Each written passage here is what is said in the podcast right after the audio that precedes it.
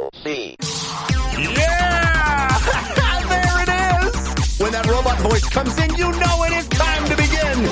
And wherever you are, whenever you are, and however you happen to be listening, we're so glad you've chosen to tune in to DLC. Woo! Especially if you're one of our geeks and sneaks using this podcast to power you through a workout or a run, or perhaps you're in the car, tootling through town, doing those errands that you gotta get finished. Don't worry, we're gonna be in your ear holes for 90 plus minutes of gaming goodness, because DLC is your downloadable commentary for the week, delivered the way we love it to be, and that is completely free, thanks to our patrons at patreon.com/DLC pod. They bring the show to you. Their generosity, their support, their encouragement, financially, means that we get to keep making these. And oh boy, are we grateful. In return, we give them some cool perks, including ad-free versions of the show,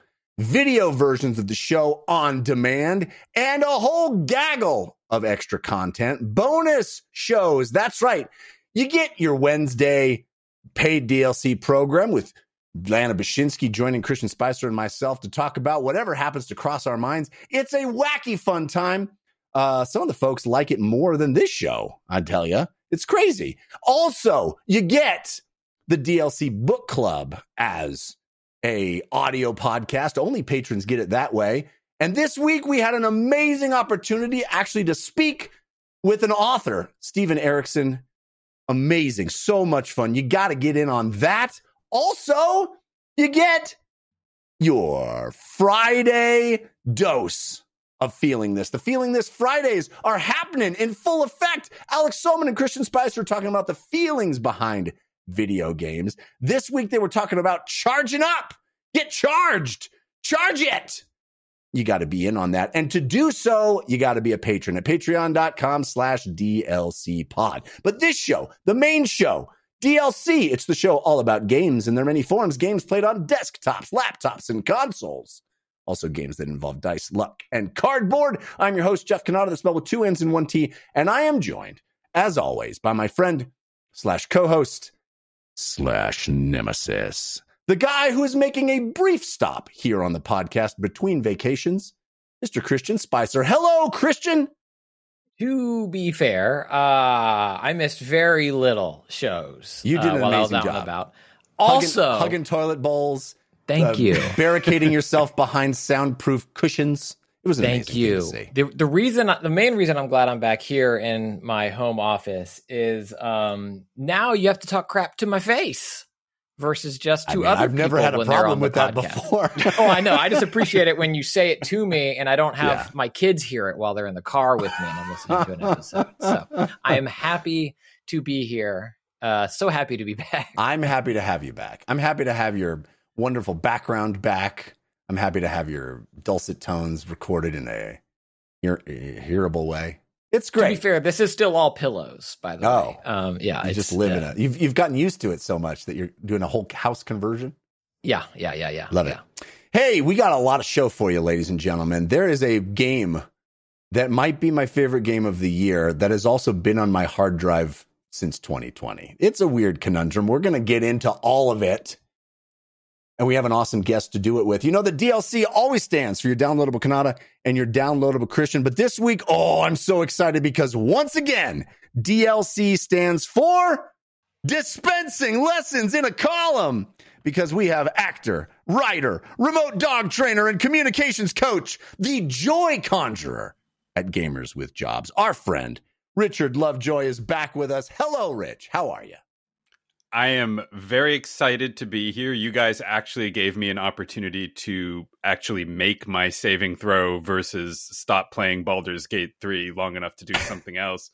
And I appreciate that because it let me stand up. And I found out that my legs don't work after however many days I've just been sitting. But, you know, happy to be here. Thrilled to be joining you guys once again. It's hard to really convince my family that there is more to life than the Baldur's Gate. I convince my family that I still believe there's more to life than the Baldur's Gate 3. It has consumed me. We will be talking about it in depth, and I can't wait to get into it with you. I know that you have just completed a retrospective on Baldur's Gate 1 and 2 at Gamers With Jobs. Is that correct? Yeah, I have a 25-minute kind of lore recap podcast that went up. It's in the Gamers With Jobs Conference Call feed for people who don't remember playing the original games or who are kind of new to Forgotten Realms to begin with.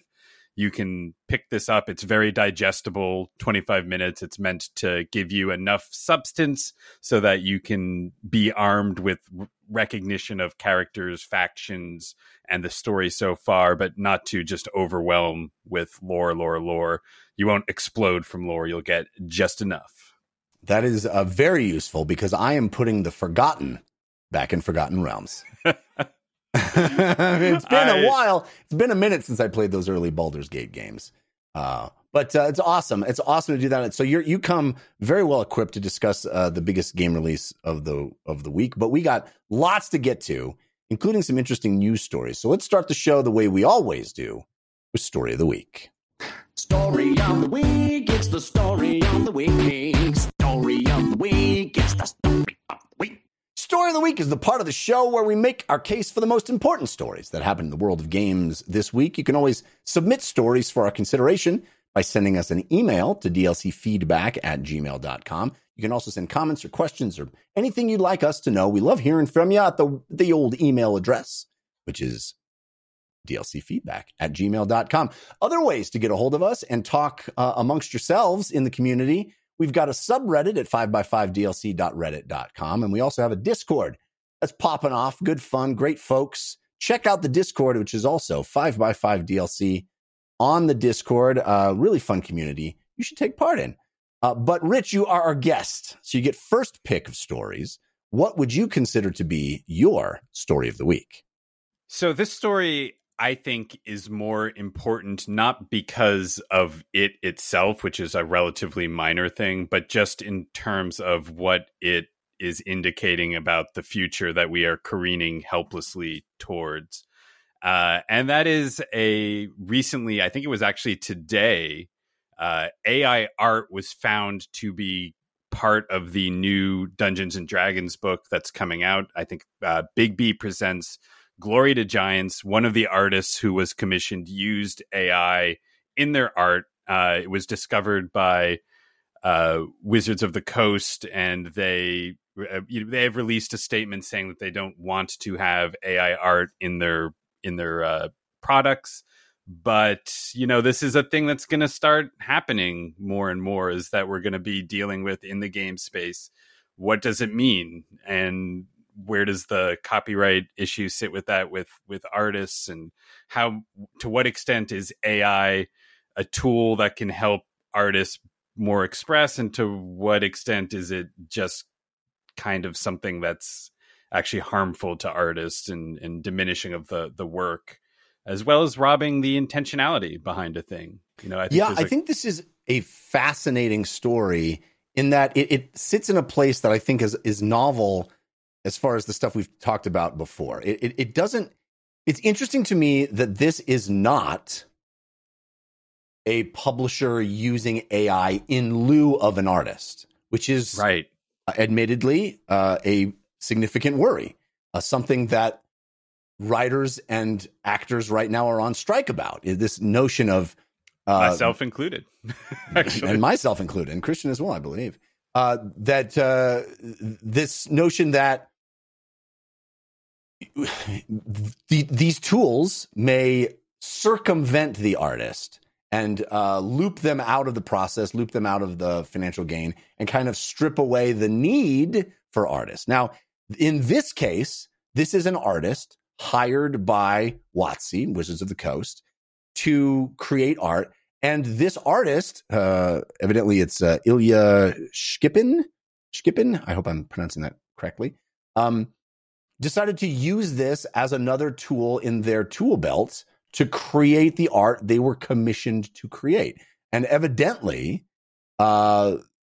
this was only one tool in a variety of methods that were employed to create the image. It wasn't simply typing a prompt and then delivering in whatever came from that prompt as the artwork.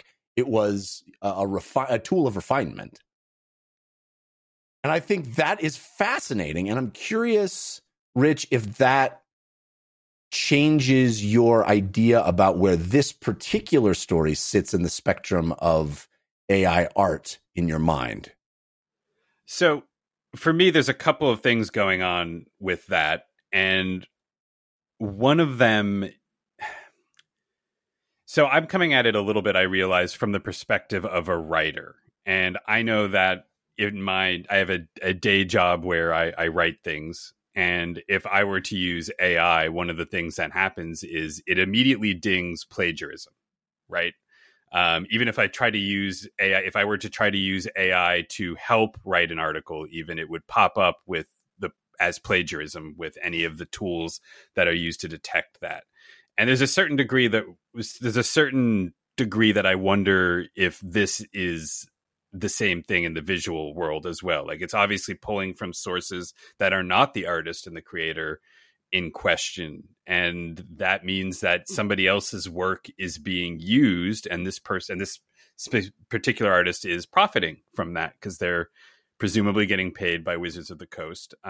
I have no particular love for Wizards of the Coast. In fact, they very recently, a couple months ago, sent Pinkertons to somebody's house, which is a wild story that I'm sure you guys heard about. A Magic the Gathering player got cards in advance of when they were supposed to be released, and entirely because of Wizards of the Coast made a mistake and sent it to them, and then they sent Pinkertons here in 2023 to this person's house. So I don't think Wizards of the Coast is a necessarily benevolent corporation here. And I'm relieved that they're not just, hey, we're just, embracing AI and we're just going to make all the art AI now, or a larger percentage of it. And they're actually putting stopgaps in here. But yeah, I think I hear the argument that some people make that you can use it as a tool, but I just don't know that the AI itself is there yet in a way that's not destructive. And I don't think that we have created a framework or kind of legal approach that compensates fairly the people whose work is being drawn from by the AI in order to make it a tool that an artist can ethically use in good conscience. Yeah, it's tricky, isn't it? Because clearly your framing is correct. The way the AI tools scrape other art in order to formulate an answer to your query uses other people's art as in that process, and provides you bits that come from it. But I think it's hard to parse exactly what there are no tools that I'm aware of that show you any kind of map as to where it comes from specifically, or how you would even know, it's just a sort of abstract concept that we know that it uses other people's art, but we don't know who's in particular per se. There are ways to ask it to select specific kinds of art, right? You can use an artist's specific name to pull from, et cetera, but there are other ways where it is doing that. We just don't know exactly how. And even, the designers of the AI don't know exactly how and what. So it's a tricky proposition because, yes, fundamentally it's doing that, but to sort of find the actual source of what the AI is using isn't a straightforward process, which I don't know if that makes it better or worse. It's just an interesting, I think we're in such uncharted territory here with all of this. Christian, I'm curious what you make of this. I think we all agree that Wizards in this case is kind of doing the right thing in the absence of clarity and saying, hey, we don't want AI-generated art in any form in our publications. And even though this is intended to release August 15th, and therefore a lot of these have probably been printed already, they are taking steps to remove this particular piece of art from the book. So I think we can all agree that that's probably the right course of action here. But I'm curious what you think in the context that Rich is bringing it up for moving forward, what you think the right way to handle it is. I wish I had any answer, Jeff. Yeah, right? I think it is so uncharted, and I think for better or worse, it is where we are largely heading. And so I'm going to make an analogy here, but they're not exactly the same. I get that. Dear listeners, I get it. I get what I'm saying, about to say is not the exact same thing, but I think that there is a through line between the two.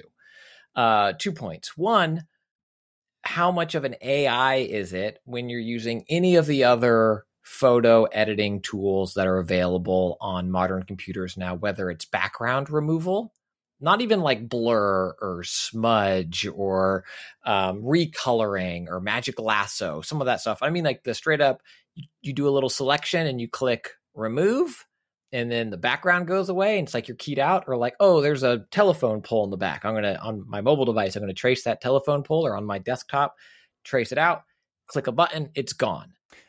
If I may interject just briefly, and is there a distinction between you doing that or typing remove the telephone pole into a prompt and having something else do that?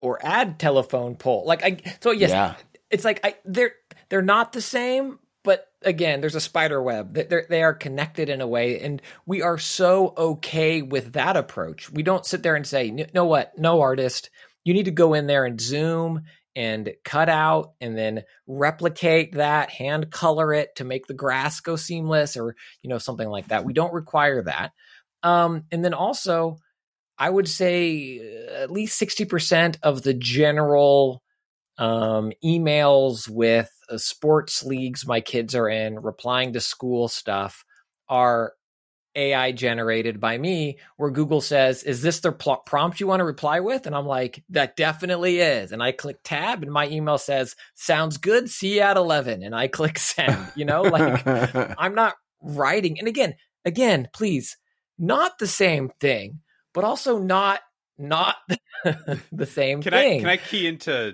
two things there that I think separate the two, those examples? Well, in the first case, you're going to walk through my spider web, aren't you, Rich? I'm going to walk through the spider web, and then I'm going to be having imaginary spiders on my body and one real one for the rest of the day, because that's always how it goes. So in the case of like using a tool to erase a background, I don't think that that's ripping off the Danish artist who did those two blank canvases called "Take the Money and Run." That's not. It's not actually borrowing from that particular work of art. It's really just. Would it be hilarious if it was though? Yeah, they have to go to the internet and find. The only way the AI knows how to do it is just like got to find a blank canvas somewhere and just take that. Yeah. So there's no. It's not working off of something somebody else has created. And in the case of a predictive text type of thing for emails, you are not monetarily profiting from sending an email to another group of parents about a child sport event. I mean, maybe you're emotionally profiting, but I charge money for my replies. I'm like, you want to know when my kid's going to be there? Give me $5. I don't disagree with you, Rich. I also think that this is just such an unknown, uncharted area where AI, if a computer looking at something, and it feels weird to be that one maybe arguably defending this stuff, but if a computer looks at a bunch of a million sources and then makes its own amalgamation of all those million sources and is like, here's 90s comic book art. And it's like kind of, Todd McFarlane, kind of Jim Lee, kind of Eric Larson, and it's like you can see, and it kind of smushes it all together and gives you a Rob Liefeld. Just spits out Rob Liefeld. No hands. Characters only have ankles. And then so you're left with something that is new, but clearly borrowed all these other things, versus a human sitting there, and I have my. My serial killer board in front of me of all this 90s reference comic book art. And I look at it and I study it. And then I draw my own version of all those things. Again, not the same, but not the same. And I don't think it's a good thing, But I do think that if we're fortunate enough, Jeff, for this podcast to continue for another 9-10 years, there will come a time very soon where this won't be a story. It'll just be how it's done. And I don't know if that makes it okay. Well, then you guys won't even be doing the podcast. Somebody will have just voice captured your voice, and you'll set it to talk to each other, and it'll just repeat things. And the money will keep flowing in. Money will keep flowing in. Rich. Well, what'll happen is it'll do like an average, like a league average one. And then all those kind of middle of the road versions of you guys talking will just be photocopied themselves until it's like a Xerox of a Xerox. And that's the whole world. In every episode, I like to I like to say a non sequitur just to mess with the future AI. So at some point I'll just say rutabaga. And then it's like, what is the AI going to make of that? You know, that's every once in a while. It's going to need to just throw Rutabaga in there. I hold up today's newspaper on screen so you know. That could be easily photoshopped. No, I move it, though. So you got to really track it. You got to really. I do think that there are some places and some people who are doing some really interesting and necessary thinking about AI right now, as well as unpacking a couple of the real issues that are going on in terms of how it is used for scams. There's a whole thing I learned about on Robert Evans has a podcast, Behind the Bastards, that went into some of this. And he was talking about an Amazon scam where people are writing children's books using AI and running it through they create a random thing and then they run it through a different AI, which changes the word choices up enough so that it can dodge plagiarism, and then they put it out on Amazon on Publish Your Own, and it looks like a normal children's book, and tired and exhausted parents click on it, and he unpacks that particular scam really well, and talks even about grosser than that. Instead of people doing that, people are selling the way to do that. 100%, yeah. To other people, that's even part grosser. It's like, anyway, go ahead. Yeah, no, I mean it's just like up and down, really disgusting. And I would also point people to Citations Needed, not to like be on a podcast. A person on a podcast, I'm on a different podcast telting your audience to go look at two other podcasts that are not my podcast, but they're really interesting on this topic. Citations Needed has an AI episode that really digs into it from kind of that the business perspective and like where it fits into what these tech companies want it to be versus what it currently is. And actually has some steps for like, how do you think about it and ready yourself for this as a society? Which is, I think those are worth checking out for people who are interested in this story and want to dig deeper with some smart people who know what they're talking about, probably a lot more than I do. Yeah, no, I appreciate that. And I'm anxious to hear that here in the shallow end. I will continue to play a little devil's advocate just to sort of put a button on this story, and or not a button, but a new angle that we can continue. No, let's solve it once and for all. Yeah, no, definitely, we'll figure it out. We've thought about this for 15 minutes. I am inclined to agree with you, Christian, that the sort of inevitable adoption of this is going to make a lot of this moot much quicker than I think any of us are comfortable with. But I don't necessarily think that's a good thing. I think that's why you have to really think about it now. And that's why you want to get sort of ideas and public perception in place so that as this is adopted, we sort of can process it correctly. But having said that, I am conflicted about a lot of this because I don't know the details of how this particular artist used the AI to create this image. But I can imagine a scenario in which an artist does a significant percentage of actual artistic work, uses an AI to supplement some of that work in some way, creates an amalgamation of something, goes back in by hand and adds or removes things. And any one any one individual artist whose work was used by the AI would be able to look at the finished product and not see any trace of their own original work in it, you know, not be able to identify, oh, that's my kneecap that I drew, whatever. Like, I could imagine a scenario where all of those things are true.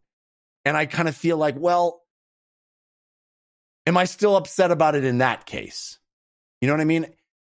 Not to try to minimize the actual, potential harm of all of this and the danger that artistic types like myself are actually in right now, which is significant. That is a significant danger we are all in. Like, we are about to be marginalized in a way that is, I think, is unprecedented. But I am also conflicted because I think the situation that I just outlined is plausible, and I don't think I'm quite as upset with that. Like, I don't think the toolification of this technology is always wrong or always bad, but maybe I'm the one that's wrong, Rich. I mean, I think my weird old man thing that's going to be happening to me when I'm an old man is I will be writing my own emails and people will be like, why are you doing that, grandpa? Like, settle down. You don't need to do that. Right. But I do think there is some degree of hope here, because I feel like when it comes to creative pursuit and the actual act of creating art, people aren't interested in watching movies that are entirely generated by AI and have no person behind them really at all. Like, people want, until they are aren't until they're good enough that they are, right? But that's the thing. I don't think with what we have, we're in any danger of these things actually becoming good enough to be substantial works of art, because art requires intentionality, which is not something a language-based model can do, right? See, like, I agree with you, but I'm not worried about the AI getting good enough to be art as much as I'm worried about the people being satisfied enough with crap, which I think is much more likely to happen and has already happened and always has happened throughout time. Like, there's schlocky bad hacks who've made a very good living aping other people's stuff since, the dawn of art. And I think there will be a significant portion of the consumer base that will be like, that's good enough. That's good enough. And there will be other people that will seek out art, and there will be even members of that first consumer base that will be impressed by the great art that human beings still get to do. But I think there's going to be this big chunk of mass media entertainment that will just be good enough for a lot of people, and it won't involve humans making it at all. That's bleak, but I think that's what I think. Or it won't even necessarily be good enough, but it's all there is. And I think my analogy for that is a lot of reality TV. I think when push comes to shove, a lot of that isn't good, but it's cheap and it's on, and it's the marketing machine ramps up behind it and it becomes its own thing. Again, not the same thing, but not the same thing. I mean, like, to use your example of the Amazon children's book, like, what I would love to know is how many people that have been duped by that scam noticed. Because I got to tell you, as a father of young children, there are some real bad children's books that were made by human beings that are ubiquitous, that a lot of people read, that a lot of people buy for you. And you're like, why am I reading this to my kid? This is terrible. I mean, what does that do to, my immediate question to that is, what does that do to a child to grow? No, seriously, to grow up. My kids are idiots. I'm just gonna say. No, but I think children have a remarkable ability to sponge what's around them. They're constantly learning from things. And if we're getting this sort of work that is filtered through this nonsense and is ultimately without meaning, children can feel that in some way. Like I give kids credit to it. I'll give kids some credit, and I'm sure even if they think it's, even if it becomes normalized for them, it's going to be some way that it is going to affect them that we're going to have to deal with. And I don't know that we've thought about it. I don't know that we're prepared for what that's going to be like and what that could do to people and to the way that people interact with art in the future. But it's certainly worth thinking about if we, presuming we survive, to make it bleaker, presuming we survive climate change long enough to be able to tackle these questions, we should probably be tackling them. Is sort of my instinct. Not to get real bummer, but you're right. Yeah, it's like we're worried about the art. Where will the art be as we clamor for our next breath in the hideous toxic air? Yeah. Anyway. On that note, I do think it's a fascinating story, and I think Wizards of the Coast in this case is handling this in the right way, and it'll be interesting to see, as this goes forward, not this particular story, but as these type of things happen with more frequency, if other companies will handle it the same way, or if this will sort of slowly slide, slippery slope style into being less of an alarm for folks. All right, on to a new topic. But first, we need to talk about our sponsor. And this episode of DLC is sponsored by BetterHelp. Christian, life is hard. Life is hard, man. You get those to those moments in life where you just need some help. You know what I'm talking about? My wife right now, she's going through a career crossroads. She's quitting her job and starting a new thing. I have gone through so many moments in the last few years where I feel like I don't know what to do next. I'm sure you felt like that. Life is hard. There's nothing like coming back from vacation and settling back into the regular life again and going, I know exactly what I'm doing. I need zero help. I've got everything. Nope. Perfect. Ready to go. No uncertainty, no problems. No one talking to someone would never help me right now. Yeah, no, I know nothing what you talk about, Jeff. Well, whether you are dealing with decisions around your career, with relationship issues or anything else, therapy can help you stay connected to what you really want while you navigate life so that you can move forward with confidence and excitement. Trusting yourself to make decisions that align with your values is like anything else. The more you practice it, the easier it gets. I can tell you I've benefited from therapy before. My wife, my family members have benefited from therapy. If you're thinking of starting therapy, give BetterHelp a try. It's entirely online. It's designed to be convenient, flexible, and suited to your schedule. You just fill out a brief questionnaire, and then you get matched with a licensed therapist. You can switch therapists at any time for no additional charge. Let therapy be your map with BetterHelp. Visit BetterHelp.com/DLC today to get 10% off your first month. That's BetterHelp, HELP.com/DLC. Christian Spicer, what is your story of the week? I mean, almost as heavy of a topic, to be honest. Starfield's almost out. And then after that, Elder Scrolls 6 is 10, 20, 15, 30 years away, unless they use AI to make the game for us. And so what are we going to do? Because we've already all beat Diablo 4. We've all already beat Tears of the Kingdom. I don't know about you guys, but Baldur's Gate 3, 200 hours of voiced cinematics, that's called one day, bro. Get good. Yeah. So when Starfield comes out, I'm going to be done with it as well within 2 days. And I need to know what's next. Like, you got to keep feeding me. Christian's little music drop that he always plays in the show. Too few games. Not enough games. I have too many hours to game is the story of my life. It's just that, like, is a common complaint that I hear parents talk to me about. It's just how much the overwhelming volume of time you have to game. Yes, it's every year for Christmas, I wish just for an 18-hour day. And it's like, no, you get a full 24. And I'm like, oh, gosh, what am I going to do with this free time? I guess I'll beat another massive RPG. Well, my prayers have been answered. If rumors are to be believed, we might be getting an Elder Scrolls 4 Oblivion remake, which when I first started reading these rumors, and again, still just rumors. When I first started reading these rumors, I was like, you know what?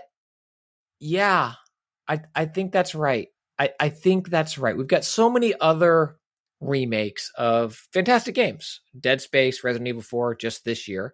Last of Us Part 1 last year. Countless great remakes. And we haven't really seen the big remakification of these older RPGs. There are some examples of coats of paint and like an HD something, and modders, of course, have been, you know, going to town with these games for a while now. But Oblivion is such a good game, and it's a game that a lot of people haven't experienced. And as I was joking, it is a killer stopgap between Starfield and Elder Scrolls 6, and gives people that big fantasy RPG game that, let's be honest, most people weren't alive when it came out, that might be playing it now. I did a full 180 on this. When I first heard it, I was like, that's ridiculous. And now I'm like, yeah, and it's probably coming soon. But Christian, I thought that Microsoft purchased an entire other company to be the stopgap. It's called Obsidian. And, you know, they're also stopping gaps, but every studio needs to be cranking out hits. Like, it can't be 10 years between what did the Sony leak or the Activision FTC case? Was it the average game release is 6 years now, something like that, like from inception to completion. Well, like, that was what Baldur's Gate 3 took 6 years, and evidently Larian is like, our next one's going to be shorter, we're doing a shorter thing. They've earned it. Yeah, famous last words. I am excited about this Oblivion. So this is Xbox 360 era. I played this on my Xbox 360 exclusively. I did not play it on PC. And I had exactly 2 games, because this is who I am. I'm not the guy who's chasing achievements, but I had exactly 2 games in the Xbox 360 era that had the 1,000 gamer score, which back in that era, that's the biggest gamer score you could have on any individual game. You had 1,000 gamer points per title, strict. So there were two games that I earned every single achievement on. One of them was Oblivion, and the other was Civilization Revolution. Those are the only 2 games in that entire generation that I got. Because I don't really care about achievements, but I played those games so much that it just happened. I wasn't even attempting it. I just played Oblivion so very much. They were just like, this guy has 800 hours in this. Should we just give it to him? He hasn't read the sign yet. Yeah. He hasn't read the signpost. I want to also point out that the 2 games that you played, Civilization and Oblivion, are literally the 2 options that the previous story has left us with. We call that synergy around these parts. Synergy. Very good point. Beautiful. Yeah. The last achievement on Oblivion is just a stop sign. It's just like, please just stop playing. Call your parents. Go outside. Do literally anything else. But no. So I obviously very much love Oblivion, and I would love to see it in a new visual upgrade. This is reportedly being done. So to kind of flesh out the story, this was leaked on a Reddit post from a user known as Suicidal Tendency, who has the post has been taken down and the user has been deleted. So internet always forgets too. That is a surefire way to make things go away every time. That's how you know it's not true. Is that the swiftly took it down? But this was evidently, reportedly in the works from Virtuous Games. These are the same people that remade Metal Gear Solid 3 Snake Eater. This is the remake of Snake Eater that's coming. So I would love to see. I mean, we don't even know what that game looks like really, because we've only seen that little teaser. But I would love an Oblivion that looks modern, that has faster load times, and Even modern Bethesda Studios games haven't looked great. They're always that engine is aged not great. You have awesome mods for Skyrim that can make it look beautiful. And Starfield certainly looks beautiful. But I would love to see a beautiful Oblivion. What's the song? Beautiful Oblivion. Rendezvous. Now I'm through with you. Okay. Oh, man. Rich. I am reeling back. You're taking me back. Rich has left the show, ladies and gentlemen. I chased away our guest with my song.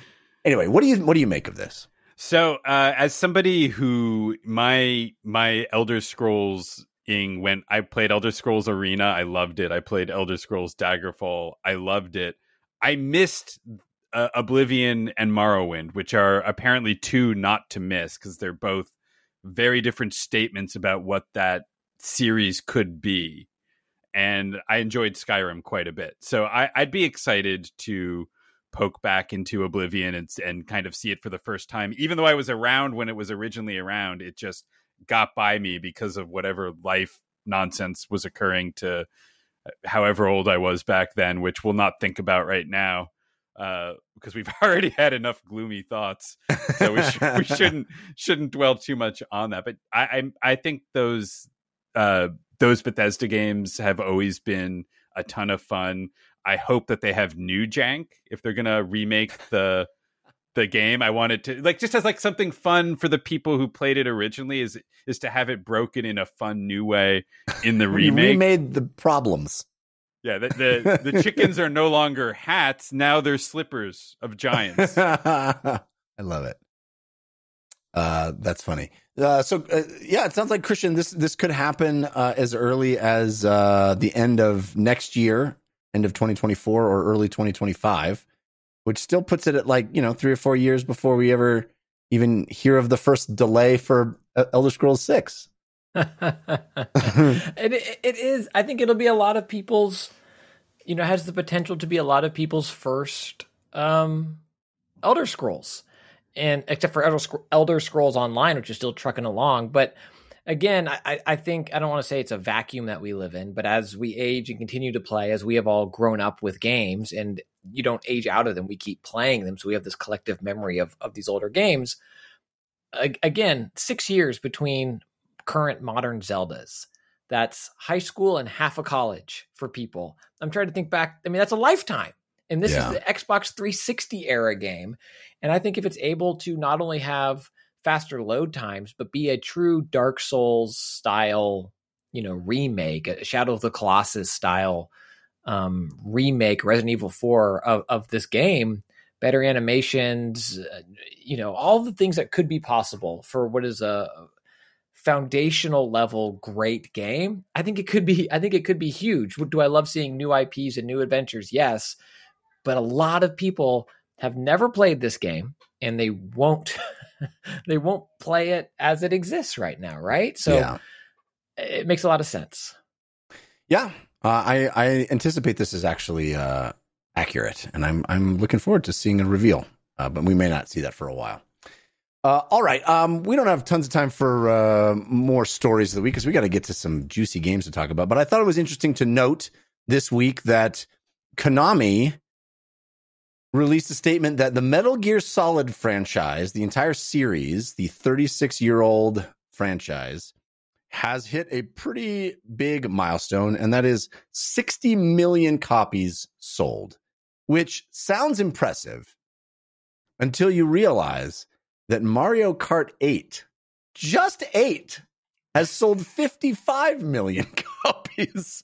So every Metal Gear Solid game, and there have been a lot in that series, combined has sold a little bit more than one Mario Kart.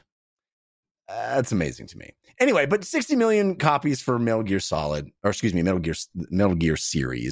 the 1987 NES version all the way through year. The interesting thing about this is that PC Gamer noted that that as of June of this year, the number was 59.3 million.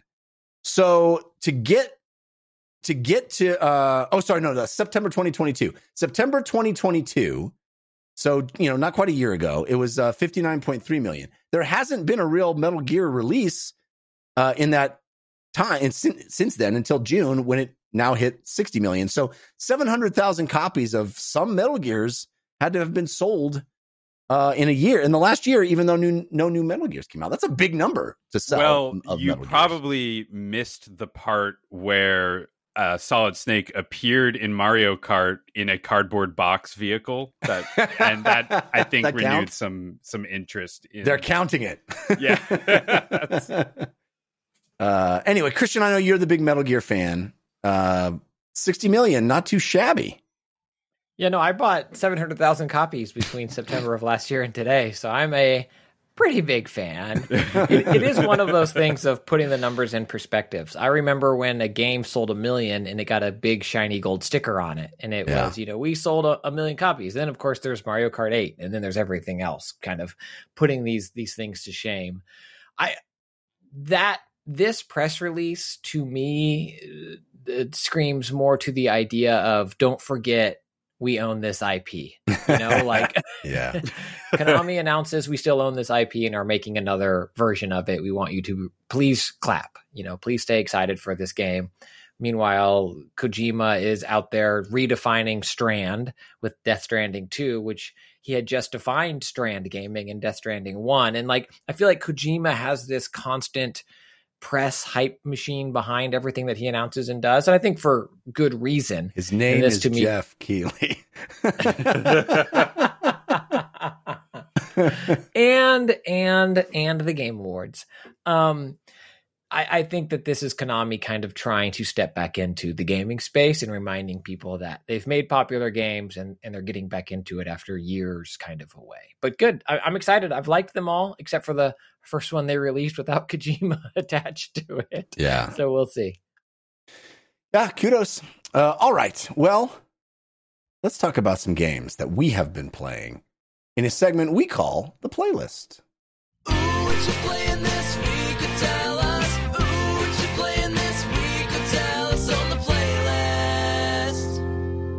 Baldur's Gate 3. It is absolutely crushing on Steam's concurrent players list. Over 700,000 concurrent players at its peak. How many Metal Gears have been sold? Coincidence? I think not. This is a game, I think the concurrence benefit, that number certainly benefits from the fact that, like I said, I've had this game on my hard drive for 3 years. And a lot of people, being in early access and having this business model, I think has accumulated a lot more players than would have if this game just came out this week, which it has. But, having that game sort of have a bit of a snowball effect down the road. And it made a big splash this week. And it is everything that you can imagine it is. It is a big, massive, dense Dungeons and Dragons experience. I have been playing a ton of it. Rich, you have been playing a ton of it. Tell me what you think of Baldur's Gate 3. Well, first, just to speak to the level of concurrent players, I think there's a few things going on. One is the release of the bear-focused marketing, I think was a brilliant tactic to get people interested in this, like how weird Dungeons and Dragons can be. And certainly like get the internet hyped up for everybody everybody wants to be locked in the horny jail with the bear. And I think that is something we cannot deny is happening.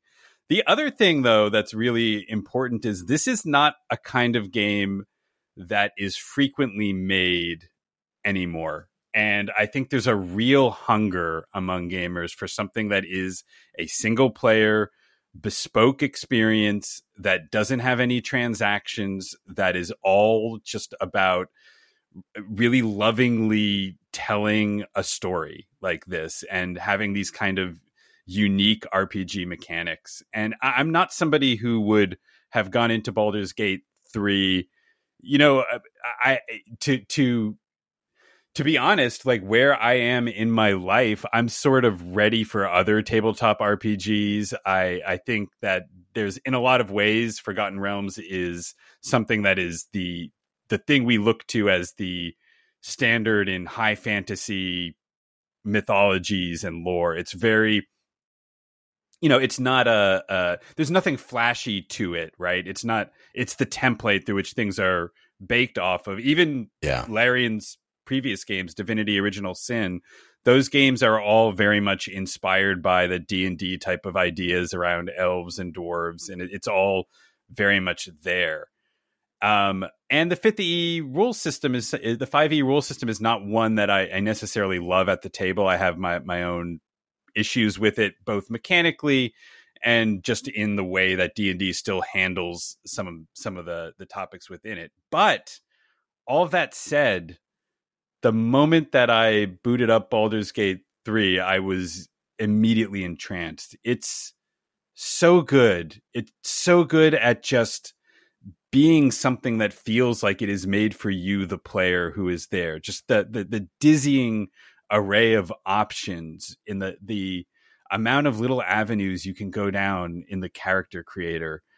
It's just truly special. And then when that stuff plays out, when you get into the game itself, the writing is easily Larian's best writing. The acting is just some phenomenal scenery chewing. Like, all of the voice actors are crushing it in Baldur's Gate 3. And the characters that they're playing are all fascinating and really not what I was expecting from an RPG, right? Like, there's traditionally, you know, you have I think a lot of, especially like a D&D game, it's like, oh, people are good or people are evil. They have this alignment system. And what Larian has done is they've given you like a team of people thrown together, and everybody is just messy and complicated and nuanced and has like stuff going on.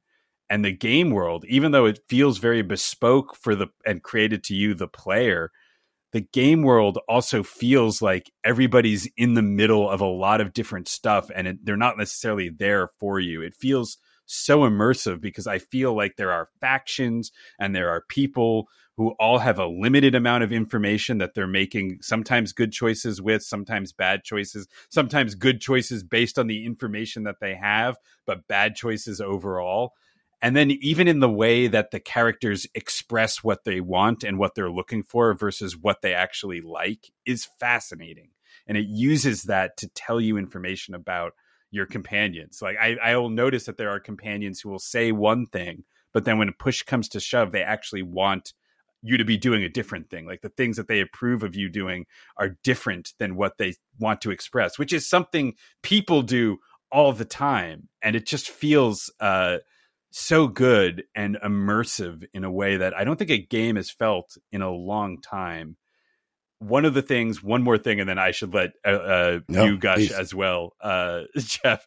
Yeah, I made a very specific character when I made the first character. I made a just has kind of like a nod to Baldur's Gate 2. There's this whole section in Baldur's Gate 2 where you go into the Underdark, and there is a silver dragon who basically enlists you to infiltrate these drow who have stolen her eggs. And so I made a silver dragon sorcerer. And I can't believe how much of the game for my character that I made is about the fact that I'm a drow silver dragon sorcerer. Like, it's so, the game is like, this is where you are and what you come from. And that matters in terms of how the people in the world interact with you and move through you. That tells a lot about your story. And it also, like, fundamentally, there's things I'm like, if you're not this, how do you, what's the way that you solve, like, get into this problem, or how do you even like sneak into this thing? Like, if you're a paladin who has to fight all the bad baddies, like, how are you even dealing with this camp is like something that I'm wondering. And actually, I've said that I have one more unrelated thing to gush about in the game. Please. And that is the way that it can make you feel like a total genius and is not afraid to be broken. There was a room I walked into with a bunch of strategically laid out skeletons, and I saw them and I immediately thought to myself, those guys are going to wake up and they're going to try to murder me. So I, out of an abundance of caution, snuck my rogue into the room, pickpocketed all of their weapons. And then when I walked into the room, I went like Pat was going past the room, found something in there as I was going to the chamber. Sure enough, they woke up, but they didn't have any weapons. So we dealt with them easily. There was another encounter where I have this big mini dungeon where I'm chasing this magic using enemy through their lair. It's really cool, really neat puzzles, really neat traps, neat encounters. You get to the end of it. She has a prisoner in a wooden cage that she's set on fire. And that cage is dangling over a chasm. And she's at the opposite end of the chasm. And so I ran my barbarian companion up and just pushed her into the chasm. The fight was over in one round. Like, she just immediately died. It was incredible. 120 hit points. Just, nope. Pushed her into the chasm. The game's That's what playing tabletop Dungeons and Dragons is like. Right? Yes. It's just the person at the table who thinks of the thing, and the DM goes, I got to give it to you. That's amazing. You just completely undid all my plans, and let's roll. And the fact that the game is able to provide that is extraordinary. I mean, beautifully said on a number of levels, everything that you've outlined so far. And I mean, it's hard. I don't even know where to start with this game. Yeah. I will. I'll start. Can I suggest one place, perhaps? And maybe this is where you're going to go. I would love at some point. You don't need to start here, but I'd love at some point to get your 3 years ago early access play experience versus 1.0ing it. I will. I put about 20 hours into it in 2020, and then read literally the first time that Larian was like, "We're going to wipe saves." I was like, "Well, last time I play this until it comes out." I just can't handle the wiped save thing. So I hadn't touched it in quite a while. And there are a lot of massive improvements. I mean, obviously the full game is there, not just the first act, but massive improvements across the board.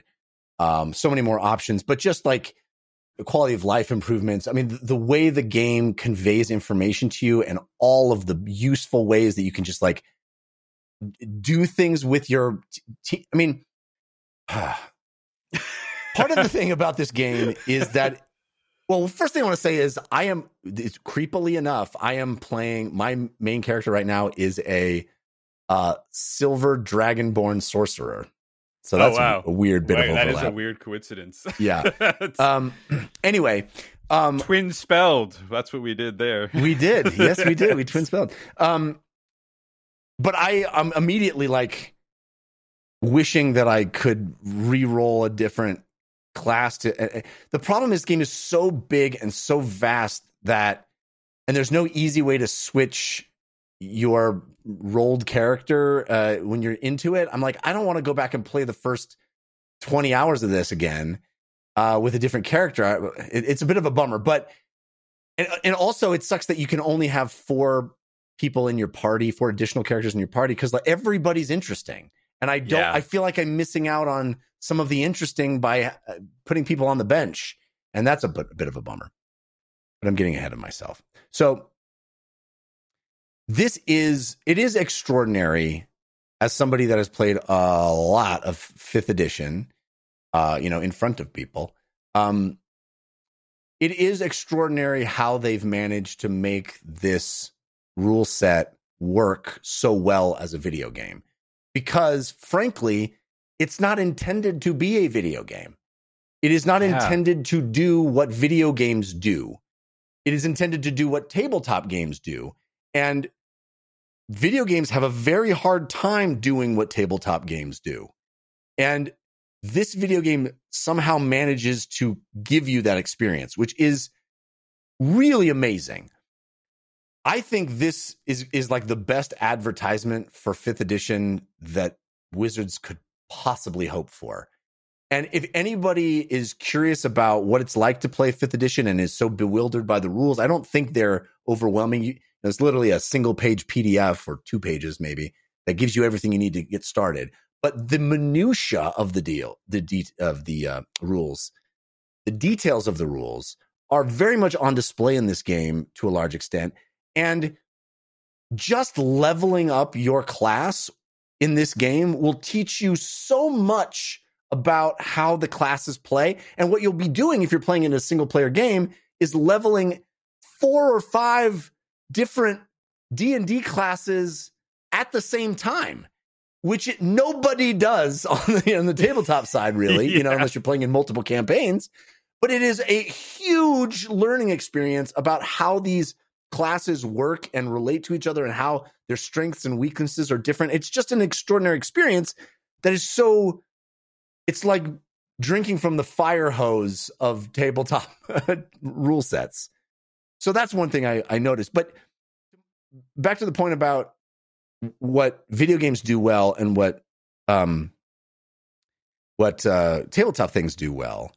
We talked a lot when Final Fantasy XVI came out about how it appeared to me that the decision to make Final Fantasy XVI the way it is came from a desire to make it a game that was more mass market appeal and more potentially lucrative for the company. Like, we want to make something that sells 30 million copies. Let's make a action game that is that people can sink their teeth into. And here comes, and at that time I got into arguments with people on social media about, like, you know, that you turn-based games can be that, and people are like, well, they aren't. And I said, well, wait till Baldur's Gate 3 comes out, because I really do think this is the antithesis of that. It is slow. It is methodical. It is detail-oriented. It doesn't give you action every 15 seconds. And that action that it does give you is plodding and tactile, strategic. I love it for all that, but it's interesting to see that it is being embraced by such a large market right now, because I do think people are open to this. And certainly the popularity of D&D over the last few years has been a part of that. But like you pointed out, Rich, so beautifully, I think it is... As I was leveling my characters and picking spells and things, it has all the spells that are in D&D, and so many of them are there specifically to engender role-playing, not to help you win a fight, but to help you deal with some other kind of problem that video games just don't do well, you know? And I kept thinking, like, when am I going to need disguise self? What am I... Like, I will definitely take that for a tabletop session, because I want to tell my DM that now I look like the elf that is in charge of those guards, you know, and see what happens. But video games don't let me do stuff like that. You know, why would I need detect thoughts? Like, how is a video game going to let me read the thoughts of an NPC? That's something that a human being is going to have to spin up in real time and improvise their way out of, because I want to know the thoughts of the bad guy that I'm trying to attack. How would these spells even apply? Why are they even in the game? And then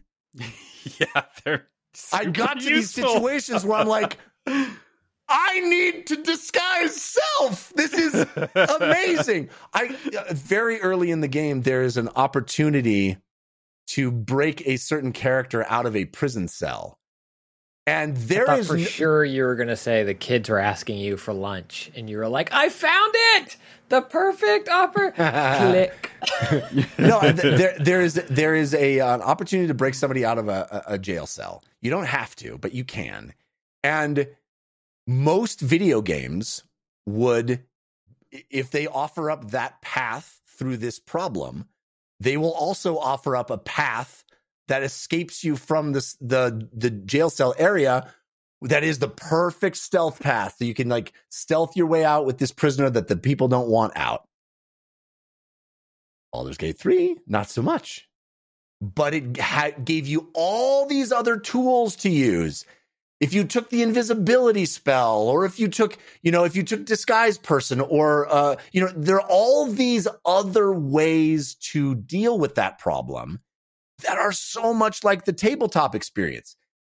Part of the thing that I have run into so many times DMing friends in the tabletop arena who started gaming with video games and are new to tabletop gaming is they approach the experience of tabletop gaming like they're dealing with a video game, i.e., They want to know what is expected of them, because video games are very good at communicating to you what you need to do. So there are certain colors of doors that can be opened and other colors of doors that can't, or context clues, environmental things, or the way quests are structured, or how enemies attack you. The video game tells you how it wants you to interact with it. And it's about you deciphering, what does the game want from me? But in tabletop, the entire point is you have a human being ready to adapt to you. So the game isn't asking you anything of it. It is offering you a canvas upon which to express yourself. And it's very hard, I have found, with some people who are weaned on the video game experience to adapt to that and be like, I can do literally anything right now. Yes. Just tell me what you want to do. Yeah. Just tell me what you would like to do. Anything? Yes. Anything. You have what of my actions should I do? Don't worry about your actions. Tell me what you want to happen, and I will tell you how to accomplish it. Right. But video games go, well, you have your X button, your Y button, your B button, your A button, and they all do something, and that's what you can do, you know? Yeah. And so people are like, tell me what of the available things I can do, which one I do here. And it's like, well, that's not... Anyway, that is a very labored description to say that somehow Larian seems to have gotten as close as I've ever seen to the tabletop experience, in that it really does feel like your options are wide open as to how to approach certain things. Go ahead.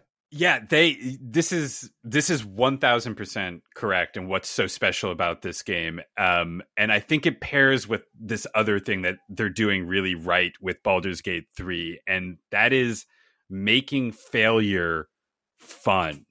When you fail things, when you fail skill checks or botch a plan in Baldur's Gate 3 and have to improvise, it's some of the best gaming I've ever had. And the game will frequently actually reward you for failure or for making a bad choice that temporarily messes you up with something cool later on. Without getting too much into spoilers, I had a moment where I was trying to grab a key off of a table from a extremely crowded goblin encampment. And this was kind of off to the side of the encampment, and there's like a massive army nearby. I decided the way that I would do this, I would have somebody go and open up the nearby chest, like one of the party members, so that everybody would look at that person and be like, hey, no funny business. And then I'd have somebody invisible come in behind and yoink the key off the table. Well, the invisibility ran out just as the key yoinking happened, and everybody spotted me. And suddenly the area where I was in, people were like, oh my God, there's people here trying to steal the thing. Go warn everybody. And these three guys went to go warn everybody, and the rest of the people in the room came to attack me. And so I desperately nuked the three guys with an area effect spell, just instantly killed them and prevented anybody from leaving, and had this crazy up and down battle with grease spells flying around and people slipping on the grease and nobody able to get in to call reinforcements. And it ended with me just decimating the room. We were trying to be sneaky and do this the right way. We're like, well, okay, that worked too, I guess. just that improvised chaos was so tremendous, because I feel like in most video games, if I failed the stealth check to steal the key, I'll just reload and try it again. Right. It's not going to let me survive this impossible situation. But Baldur's Gate 3 does that. It really it wants to push back against some very codified gaming experiences, and I think that's a tall order for audiences, but when you look at the amount of people who are playing it on Steam right now, there's a real hunger for this. We're interested in seeing new things that are less about squeezing all the money you can out of an IP through, in-game purchases or faster experience and leveling up purchases or any of that nonsense. This is just clearly we have lovingly created something that we want people to enjoy, and it invites you in at every opportunity. Yeah. To that same point, you know, even just failing a persuasion check in the course of a conversation, or failing to detect thoughts, for example, in the course of a conversation, or any kind of failure, in most games, I would feel like, oh man, I missed out on something. I do want to reload a save and try that again. And here, it's so beautifully handled over and over and over again, where one door closes and another opens. It constantly is reshaping how that. It's not that the game said, you need to succeed on this, and failing means you didn't do it correctly. It like a tabletop session, failing means that's just how this story went this time. You didn't do that, but that means you get to do it in a different way, or this not doing that created a new story beat over here.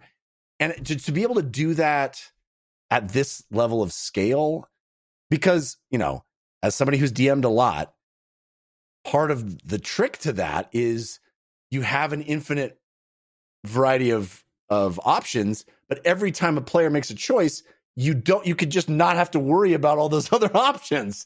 But if you're making a video game, you always have to worry about all the options because you know, have an infinite player base. I do think it's an amazing thing that they put in such variety in the character creation. Like, it's bewildering at the beginning as to what to even pick. And they make it easy with, you know, you can pick an origin character and just have it right away. They even have a randomizer that's like, hey, we'll just give you a character. But if you really dig into it, it is absolutely overwhelming, the number of options. And that's D&D, right? But I almost feel bad for folks that are just like, hey, I'll try this video game. It's like, what do I even pick here? You know, I mean, well, I think it's for people. This is one of those ways that it is pushing back against what games normally do. And I think that there's given that there are so many games that do the other thing, I'm really glad that this one does this thing. Like, yes, it is big and it can be overwhelming, but that's also a real opportunity. If you're somebody who's interested in this game but overwhelmed, go to your community, go to the DLC Discord and talk to people about it there, or come over to Gamers with Jobs. We have a pretty robust conversation about Baldur's Gate 3 happening in our Discord. And people will happily like share their thoughts about, you know, if you how they're approaching it. I think one of the things that Larian does quite beautifully is on the default difficulty level, I'm not worrying about optimizing all my characters. Like, everything is fun and capable. I don't feel like I need to bring a healer with me even. I mean, I happen to, because I really like the cleric character that is an NPC. But I think if you're new to this type of game, make a custom character, because all the companions are great and you kind of want to hear their story, and just go with whatever sounds cool to you. Your first instinct. Just dive into your first instinct and see where it takes you, and spend as much time as you want selecting your genitals, because that's also something you can do in this game. What did you? Not to ask a personal question, Jeff. Did you go with penis B, or were you more of a vulva C kind of person? How did you roll? I'll be honest with you. I was so excited to jump into the game. I randomized my appearance and went, which I never do, but I happened to do it, and it looked so cool that I didn't even take its pants off to check. You know, I didn't even. So, you know, what does that say about me? I'm boring, perhaps, but. I jumped in. No, there's a lot of mystery there, Jeff. I think that's the opposite of boring. I like my Bordeaux photos to be leaving up something up to the imagination. Boudoir, not Bordeaux. Bordeaux is a wine. A wine. Boudoir. I'm like, wow, I could go. Pardon for some me. Wine. I meant to say boudoir. Anyway, I do think this is going to be an incredible gateway drug to 5th edition tabletop players.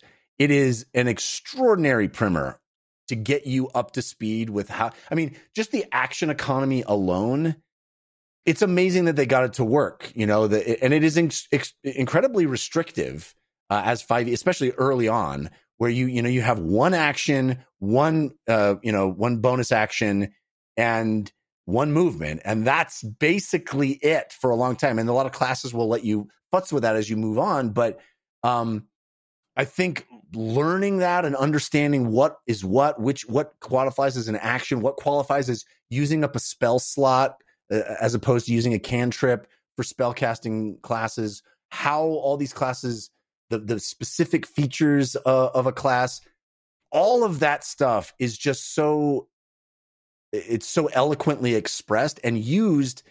I know it is a tried and true rule set, but it's not tried and true in this context, which is, you know, you go into a D&D session, you may have one combat encounter per session, maybe two in a session.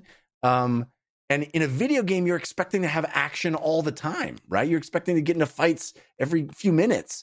And that's very different, where you can use up all these resources and you need a long rest before you can use them again. And somehow they have made that work.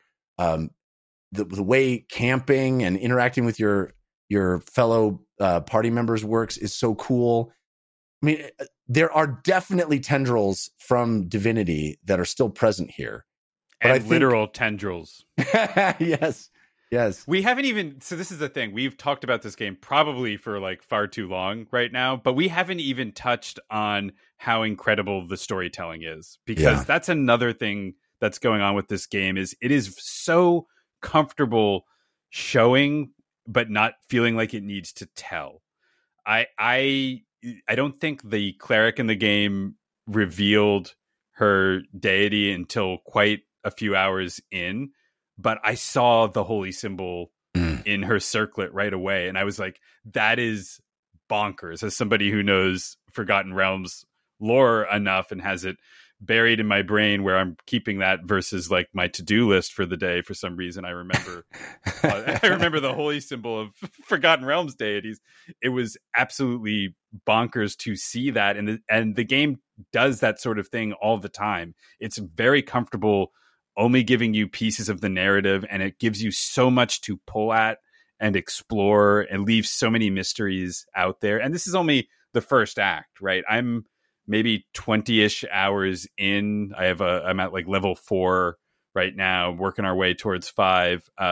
Such a nice pace of level up too. It doesn't feel the need to overwhelm you with level ups. It gives you a lot of neat equipment that you can use to kind of modify your character as you go, but I just digressed off of story into more of like just some cool game mechanic stuff again, because it does that. But the story, I can't emphasize enough, like how cool and exciting it is from the jump. Like it's wild and bewildering and chaotic. I think if you know nothing about D&D and you watch the opening scene, you are like, what am I getting into?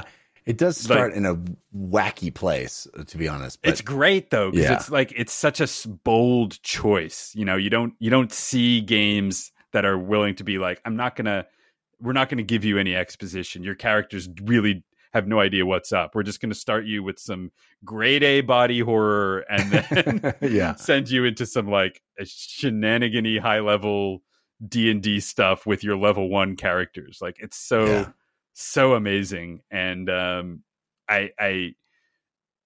so excited for how good that team has become at storytelling, because the thing that my takeaway from Divinity Original Sin 1 and 2 was these games are mechanically really interesting and fun. I love the co-op experience playing with my spouse. We have had a great time with them, but the storytelling was never quite there in the way that we wanted it to be. Like it felt very generic and very explainy in some ways, and Baldur's Gate 3 is, for something that's so plotty, they're just very good at not bombarding you with exposition and lore and just kind of letting you discover the world organically. If you've played the original games, there are a lot of fun little nods. If you've played D&D, there's fun little nods, but you don't need those things, and in fact sometimes not knowing those things is going to preserve surprises for you. Yeah, I agree 100%. I mean, it's doing so many things so well. I haven't even gotten to the meat of the story, but it tells wonderful short stories in individual quests and individual, places in the world have their own little short story going on. I love that so much of the items that you get are just there to change the look of your character, It's an amazing thing. Dungeons and Dragons is not like a video game. You don't get a new sword every fight. You're not looting weapons in tabletop role-playing games like you loot weapons in video games. That's just not how it works. If you get a +1 sword, that is an amazing thing, right? Whereas in Diablo, I'm getting, +480, whatever, and every 4 seconds I'm getting a new one, and the fact that they made that all work and feel satisfying, and that, the mechanic of having to have supplies when you long rest. And so you want to pick up those kinds of things. You want to buy those kinds of things. The way haggling and bartering works, which feels more like a tabletop role-playing experience. There's so much in it. There's so much richness of world, of location. There's so many hidden things. There's always multiple ways into a place or out of a place, multiple ways to discover the secrets of a spot. It's gorgeous, gorgeous. It supports super ultra wide. I'm loving it in that aspect ratio, the 32:9. It's utterly beautiful.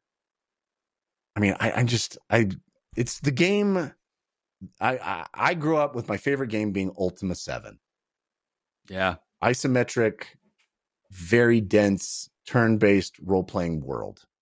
That one of my favorites of all time as well. So I 100% see it. And this is the expression of, Larian's been making that kind of game with modern technology for the last few iterations, and they are so good at it. And just the way that they absorbed the 5e-ness of this, and this really does feel like playing a tabletop game in so many ways. It's amazing. All right, Christian, I'm sorry. We really... we recorded like a bonus episode in the middle of this episode. Yeah. That's just like... And the weird part is that Rich and I could probably talk for 2 more hours about it and not feel like we said enough about what we thought. Yeah. But what's on your playlist, Christian? Can you tell me one thing that you've been playing? Well, we'll go back to Rich in a moment. Baldur's Gate 3. No, I'm just kidding. My 2-word review, Baldur's Great. Baldur's Great. Be done. The game I want to talk about. Thank you, AI headline writer. I was typing frantically to get my Baldur's Gate. The thing about this gate is it's baldering. No, it doesn't work. The game I want to talk about is The Expanse, a Telltale series. I was provided code for this game. People that go way back with us, Jeff, might well remember that The Walking Dead Telltale game was my favorite game of the year it came out, whenever that was. In Diggity 3, whatever year that was. Yeah. Probably back in the 1900s. No, not that long ago. And I've played a lot of Telltale games over the years, Minecraft and Batman. I probably have dabbled in most of them. And I really started to feel the formula come through, and they started to lose their luster. I think as they pivoted from Sam and Max kind of style game into The Walking Dead, that first Walking Dead season was a revelation. They did episodic gaming in a real way, and the choices felt like they mattered, even if ultimately they didn't. You were kind of funneled into one ending, but it didn't make that moment to moment decision any less excruciating. And then I started to see what all the games were like, and you'd have the stilted conversations. I think Batman is when I complained about it the most. And it's like Selena Kyle walks by and says, "I see you, Bruce." Cut to Bruce. Bruce looks to Selena. Bruce replies. And I was just like, oh my gosh, no one talks at this pace. I can't handle it. And then Telltale went away. They went away, and they have risen from the ashes. as a somewhat different team, but are carrying on that gameplay legacy in a way that adding a Telltale series to the expanse or to the games they're making now says something. It's letting you, the player, know what type of game you're getting into. They are not reinventing themselves. This is not Telltale as a brand is back and now we make isometric God of War 2 likes, you know, or something like that. It is still very much these choice-driven, narrative-heavy experiences.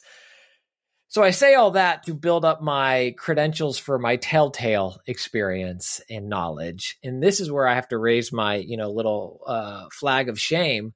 The Expanse is a sci-fi series that is a huge space-sized gaping hole in my sci-fi repertoire. Yeah, I feel like you're not exactly the target audience if you're not already a fan of it, The Expanse. Well, that's the main reason I was really excited to play this. And so I haven't watched the show. I haven't read the books. Of course, I'm aware of it. You know, I in this space in which I occupy, I can't not be aware of it, it feels like. But for whatever reason, it's never pulled me in. And so I was really curious what a Telltale game would be like, modern or otherwise, without having that brand affinity. Because for so long, so many of them preyed on that. I mean, a Minecraft Telltale game, no one was like, oh, what heart-wrenching decisions are you going to make in the Minecraft narrative universe? That said, I think you could enjoy that first Walking Dead game if you had no idea what The Walking Dead was. Yes, we were at early zombies, but I think since then it was definitely Batman. It was Guardians of the Galaxy. It was using these, even the later Walking Dead games kind of kept using some of the characters from the earlier games and really building this IP. So I was excited to go into a Telltale game, modern or otherwise, IP ignorant. And I think I want to read the books because I really like this story. I've read this is just the first episode. You buy it once and you get all the episodes, which is one way that this Telltale has changed. It's not, you can just buy episode 1 and then you don't get episode 2. And then you're like, oh crap, when did episode 2 come out? And now episode 3 out. You buy the game, but they deliver them as episodic still. And this, I've read, is a prequel to the other media that exists about it, but could be a sequel for all I know. I just believe, I believe the material's telling me it's a prequel. And so what I will say about this game as the modern reinvention of a Telltale game, it looks better than any Telltale game that I remember. The Walking Dead definitely had that very inky art style presentation that kind of played into its comic book roots. And then that started to feel long in the tooth as more games did it. This looks, you know, it doesn't look like God of War or Horizon, but it looks really good. It definitely looks better than those old games ever looked, so it feels modern and cool and new. And maybe it's just the narrative that this game is telling. So what I understand of The Expanse, you know, we're in space and bad stuff in this game. That is 100% accurate to the books. Let me tell you a little bit about Baldur's Gate. And so you're in space, and in this story, being very vague because this game is the story, you're going to investigate this other ship. Bad things have clearly happened to this ship. Whoopsie daisy, here we go. See Alien, see Dead Space, see Event Horizon, see things that happen in space. Are you playing as the characters from the book or new characters in that universe? Or do you even know? So I can actually answer this one. I have not played this yet, but this is one I had my eyes on. And the only reason I haven't played it is because I knew Baldur's Gate was going to come and steal my gaming time. But it is a character from the show and from the book, though the approach of this character in the book is different than what the show ends up doing. Because the show had this character Drummer, who is in the book, but is also in the show an amalgamation of a bunch of different characters, because that's sort of how the book functions. By the way, The Expanse, both the books and the show, great, good stuff. It's worth checking out, both of them separately. Like, they exist on their own merits, separate from each other, are both really solid. But Kara G, who plays Drummer, is in the game, is my understanding, and who is the main character you're playing. And she's a phenomenal character in the show and the book. Like, it's a really fun, interesting character. So there you go. Great in the game as well. And I know I'm kind of joking around a little bit on talking about it, but this has all been a very intentional approach for me. Like, I wanted to go into this game as someone who didn't know all this stuff. And oftentimes you get associated materials when you get press copies or review copies of a game, and they can kind of hint to things that are outlined. But I wanted to go into this as someone who does not know this IP and play this as a game telling a story and see how it hits. And man, they have found a way to do what those old Telltale games did so well and make the big event decisions feel like there's no right way to make the decision. You know, sometimes you get the so-and-so, Rich remembers that, Jeff will remember that. And you get those moments, and it's fun to see them come back and play. But there are just... in the setting of the game of bad stuff has happened, bad things are going to happen. This episode starts with something bad happening right at the beginning. And then you flash back and you kind of see what leads up to that bad event, which I think is an interesting way to tell a story in terms of, well, all roads lead to Rome in some form or fashion. Like, this thing happens. This thing happens. And now you get to see the decisions that, I guess, lead to that. And a lot of times they don't feel good, but there isn't a good option. You know, it's one dumb example that I'll still be vague about is like, lose this very valuable stuff or cut off this guy's foot. And you're like, oh, man, none of those are going to go well either way, because someone's going to remember what I did. But you have this choice. So The Expanse feels like, you know, it's a polar opposite of Baldur's Gate 3 in terms of it is very focused. Rich, you could get through it, you know, episode 1 in like a lunch break from your career as Baldur's Gate 3, but also in the same vein in terms of very interesting decision making. And so it's very different than tabletop gaming, where you can literally do anything, and how that leads to awesome and interesting things, but also similar in the way that it gives you only very interesting choices to make. So there's none of the time of, in other video games, of me as Lara Croft running over to this rock and jumping up, can't grab onto that rock over here, can't jump onto that rock. You always know what you're doing. And there's some light environmental puzzling, but it's not, can I open this door? Can I not open this door? What am I supposed to be doing right now? It is telling you what to do at all times, and then making these decisions have weight and have meaning. Another thing I was going to say, and then I got distracted about it being a game in space. I don't know if it's just the setting, so you're on comms, or if this new Telltale reincarnation has kind of fixed the pacing of the dialogue that used to bother me, but it doesn't seem as stilted.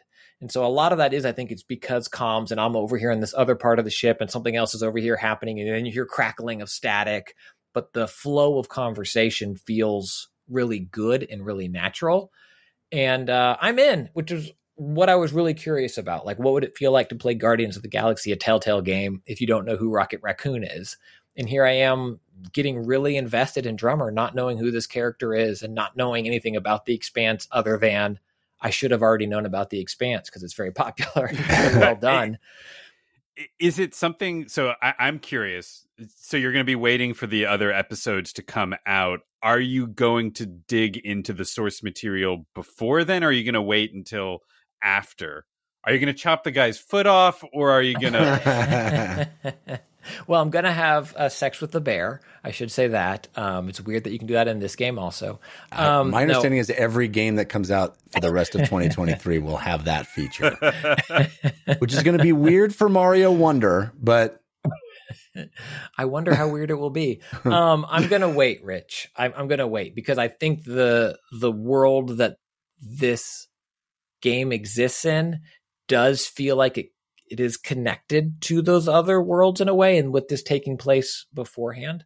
I kind of want to get through this experience before learning something about another version of Drummer that might change my opinion of them at this point in the game, because it so far has really been, you know, metering out its story in a really interesting and compelling way, where there are times where, you know, whether you're playing as you or role playing the character, it's, am I bad? Should I role play bad? Am I good? Like, what am I trying to do here? Like, what if I'm trying to min max these decisions? What am I trying to do? And I love that this new Telltale has found a way to capture that, of making every decision feel gray So I'm going to wait until I get through this and find out how terrible of a person I am at the end. and then I'll see the other versions of the character. That's the ending. Just, you were very terrible at the end. Just like that. You have kids? You shouldn't. The authorities have been alerted. Yeah. How dare you? So that's The Expanse, the Telltale series. Rich, what else has been on your playlist?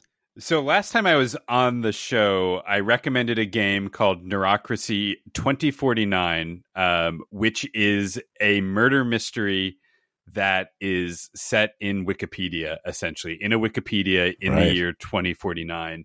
Tremendous game. I believe it might have been my game of the year in 2021 when that happened. Well, if you missed it the first time, they're doing a whole new kind of repolish reboot of it called Neurocracy 2.049.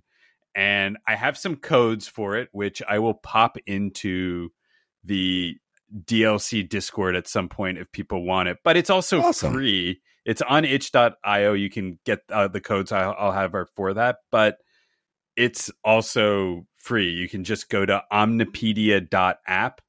The game pretty much starts right from the privacy, like right from the, hey, do you want to delete the cookies on your browser question? You'll be in the world right away because it'll be telling you about, I'll let you discover it because it's really fascinating. But it's a game that it's just reading Wikipedia articles and going down Wikipedia rabbit holes.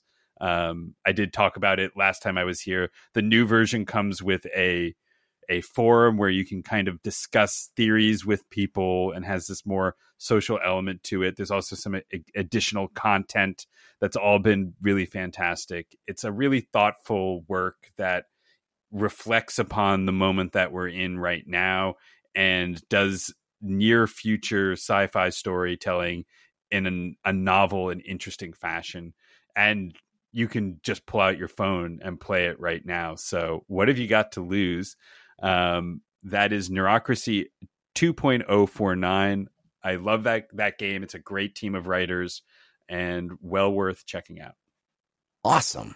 Yes. I'm gonna have to do this. Unfortunately, there's this giant role playing game that I've been playing, but I really want to play that. I think last time I was like, no other big games coming. There's just, luckily there's no other big role playing games, right? In the next few weeks. You're done. Anyway. Okay. So we got I still want to get to tabletop time. So I got to move through the rest of my playlist. We did that. It was called Baldur's Gate 3. Did you not hear how silent I was? Oh, that was clearly tabletop time. Rich has some really good tabletop stuff to talk about. I'm kidding. So I feel like now that I've done this a few weeks, I got to stick with my, Jeff's indie pick of the week. And which usually means Jeff's roguelite of the week. Because that's the indie games that I tend to like, and there's certainly a lot of them. And I have to credit my friend Darren, who is the person who originally emailed into the show to tell me about Aces and Adventures, which I talked about at the beginning of the year, is still one of my favorite games of the year. Phenomenal roguelite that basically took poker hands and turned them into a fantasy roguelite experience. And it's just a great game. I highly recommend Aces and Adventures. I think it'll show up at the end of the year on one of my lists as well. So Darren is back. He's like, hey, I hit it out of the park with Aces and Adventures, recommending that to you. I got another one for you. So now, you know what? Darren's got my ear because you know what? What's the opposite of fool me once? Succeed with me once. Give me a delightful snack once. Yeah. Shame on nobody. Shame on me for not listening to you forever. That's what it would be. Yeah. So Darren's second recommendation is a game called Let's Revolution, which is a charming little roguelite where Aces and Adventures is what if poker was a roguelite? Let's Revolution is what if Minesweeper was a roguelite, which is a very interesting concept.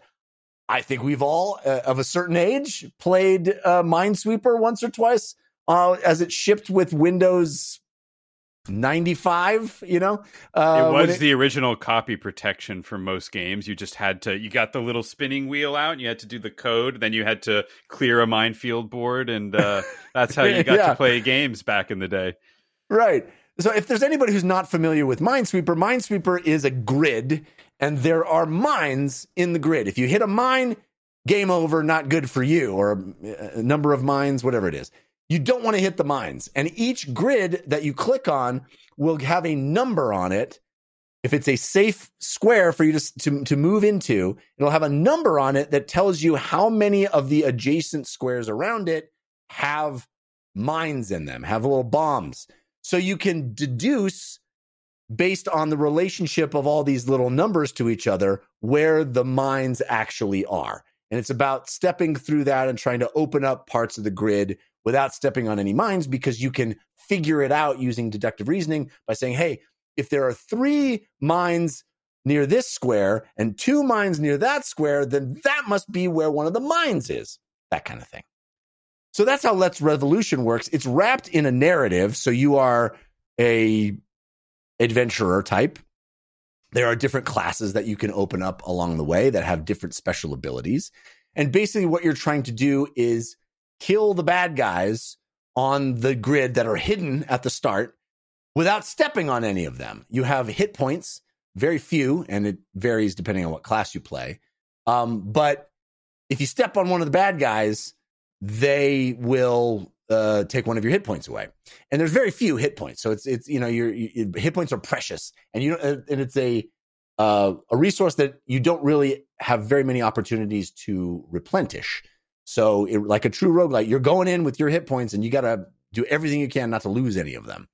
Also, the bad guys will attack you from a distance if you have revealed them, and they have a counter for how many moves of yours it will take before they proc an attack against you, which will always hit. So you want to dispatch them before they hit you. And so you're trying to figure out where they are based on the numbers of the squares that you're standing on. So you can deduce where they are so that you can start attacking those squares before you even reveal them. That's the best possible way to do it is, I know there's a bad guy there. I'm going to use one of my attacks, attack that square. Ha-ha! Revealed. You were right. He was hiding there, and you just destroyed him. So that's the game, and you're ostensibly looking for the king who has wronged you, who is hiding in the grid at some place. I love an anti-royalist game. Go on. Right? Yes. But before you can find the king, you have to dispatch all his guards. So basically, you're opening up areas around the grid to try to find the bad guys, to try to deduce where they are, to try to attack them before they attack you. And you can also find things like, you know, shops to buy certain items or upgrade your abilities and, you know, the stuff that you find in regular roguelites, except you're doing it in basically a Minesweeper-like thing. And you have different kinds of attacks. You'll have attacks that go to a distance, attacks right around you. You can level up those attacks. You get new attacks. It's a pretty clever game. It's cute. It's fun. It's great for Steam Deck. It doesn't, I think to its credit, it masks its Minesweeper-ness enough that it doesn't feel like I'm just playing Minesweeper. It's got enough other stuff going on with it, attacks and leveling and all that cool stuff, the RPG layer that it puts on, that really makes it feel like something much more than just playing Minesweeper, which I think to most people sounds not very interesting, including me. But it like uses the Minesweeper stuff and has enough other stuff going on that I think this is a really cool game. It's called Let's Revolution. And I recommend it. I don't think it is the absolute home run that Aces and Adventures was, but certainly a game that I'm glad I checked out, and I think other people might get a lot of joy out of. It's called Let's Revolution. All right. Let's Revolution our way into a little bit of tabletop. It's GenCon right now, so we got to do tabletop. GenCon was last weekend, the biggest board game convention in the country. We got to do a little tabletop time. Tabletop time. Right now.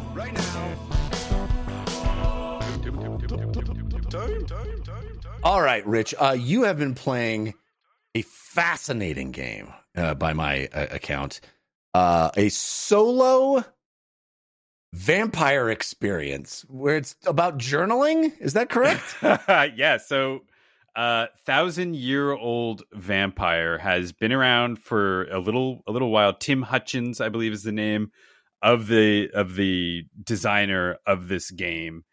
And I am here to tell you that even if you don't play tabletop role-playing games or aren't interested in journaling generally, this is something you should get a physical version of, because for starters, it is beautiful. The book that Thousand Year Old Vampire comes in is a gorgeous book.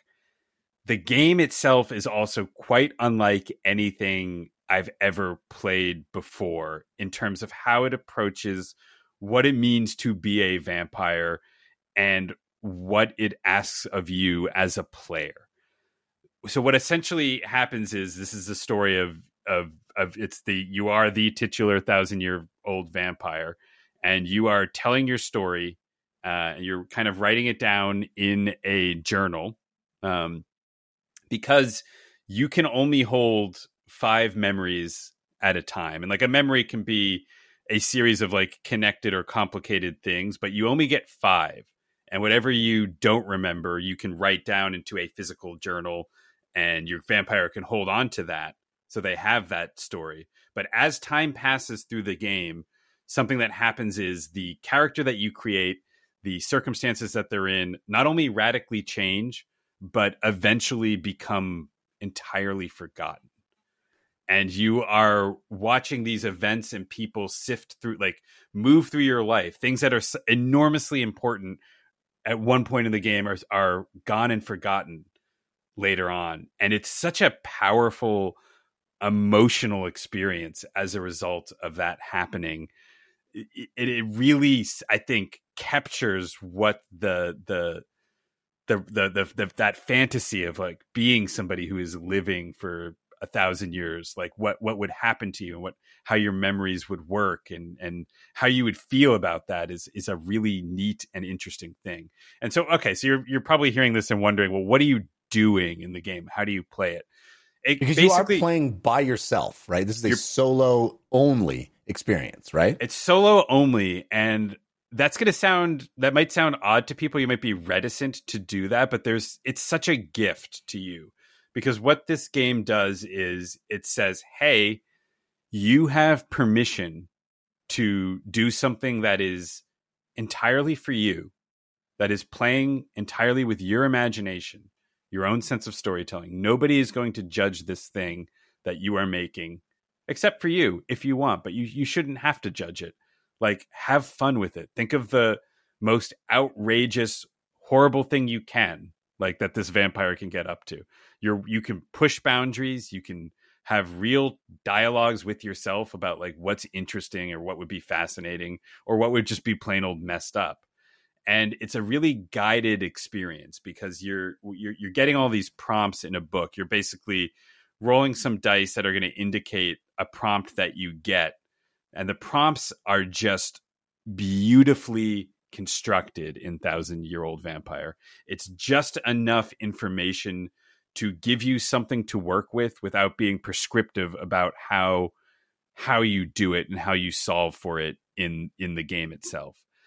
I think collectively as a species, we're all currently dealing with trauma. We're deeply traumatized on a number of fronts. And we even jokingly kind of alluded to some of the fronts in way back years ago when we did Story of the Week, which was probably 1,000 years ago when we did Story of the Week. We joked about how bleak things are. We're all holding that internally while also figuring out how to move forward. We've just been through a global pandemic that we're still in, that's still happening right now. People are testing positive for the thing. It's still happening. Sorry to point it out to you. But we're dealing with this stuff. We all have these unspeaking, like we all have this trauma, right? And there's something about using your brain creatively that is that is a way that can release some of that or exercise some of that, or even give you an opportunity to just, where does your mind go when you don't have the pressures of having to share a thing with anybody? You don't have anybody else at the table that you need to impress. You don't need to play the game right, or there's no wrong way to do this. You're just with yourself, using this incredible framework that this game has done to tell a story that's interesting to you, that gives you something that is entirely a gift for you. I can't stress enough how much of a gift Thousand Year Old Vampire is to you. And then on top of it being a gift to you as a game, even if this is not the type of thing you normally do, try it once. That is my Dr. Lovejoy prescription for you. Just try something like this once. You won't regret it, even if it doesn't end up being for you. Because I everybody I know who has tried this has been flummoxed by the experience in a really positive way. Like really surprised, moved by it, brought to tears. Like people have told me that there's some real powerful things that happen as soon as you get past all these things in your mind that are like, I don't want to sit around and journal. Is that what I'm being asked to do? No, it's a real game, and the game aspect of it is unlike anything else. And if games are something you're interested in, I think you owe it to yourself. It's a kindness. And then even if you don't like it, it's a beautiful book. It like, put it on your table. It's not expensive. You'll be helping somebody who's clearly like a fascinating creator who has a lot of tremendous ideas. And go on. So I just quick questions about this. Is this an experience that you sit down and play through in a sitting, or are you playing it over the course of days and weeks? And how's that work? Whatever you want. I've done like a whole thing in a sitting and had it go pretty quickly. And then I've had a longer term, like one of the things that I recommend doing with this game is doing a prompt or two, maybe at a lunch break. If you're working from home, take yourself out of your life for a second, sit with yourself, do something that's just for you, that is using your creativity. It changes my day when I do that. Wow. It sounds like unusual, but it's worth trying. I would say if you are even a smidge curious, give Thousand Year Old Vampire a try. That's what I'm going to recommend. It's thousandyearoldvampire.com is where you can find it. Looks like it's $47.50 for the physical book and the PDF. This is extraordinary. I saw the Shut Up and Sit Down guys talking about this, raving about it as well. It's amazing. If you're not sold by me, go listen to them and let them sell you on it. Somebody's got to sell you on it, because I think you'll all of you listening to this will get something out of it. And amazing. You can just get the PDF if money is more of an issue, and I know which it is for a lot of people. The PDF is available. That's another option. It's way less expensive. I think it was like 10 or 15 for the PDF. I don't have it in front of me right now. So you can go that route if you want to. It's just the physical object itself is really something else. It's funny because I celebrate the single player video game like a Baldur's Gate that I'll spend hours just by myself interacting with. And yet I'm sort of disinclined to attempt something like this because, it's just a single player thing. But hearing you speak so passionately about it, I'm going to check this out. Thousand Year Old Vampire. Amazing. You also, I see here, finished a campaign of Betrayal Legacy, which I played through also not terribly long ago. What did you think of Betrayal Legacy as a 11 or 12 session experience? It's incredible, and if you have friends that you can play it with, get a full crew of 5 and just do it. Especially if you're even remotely interested in horror.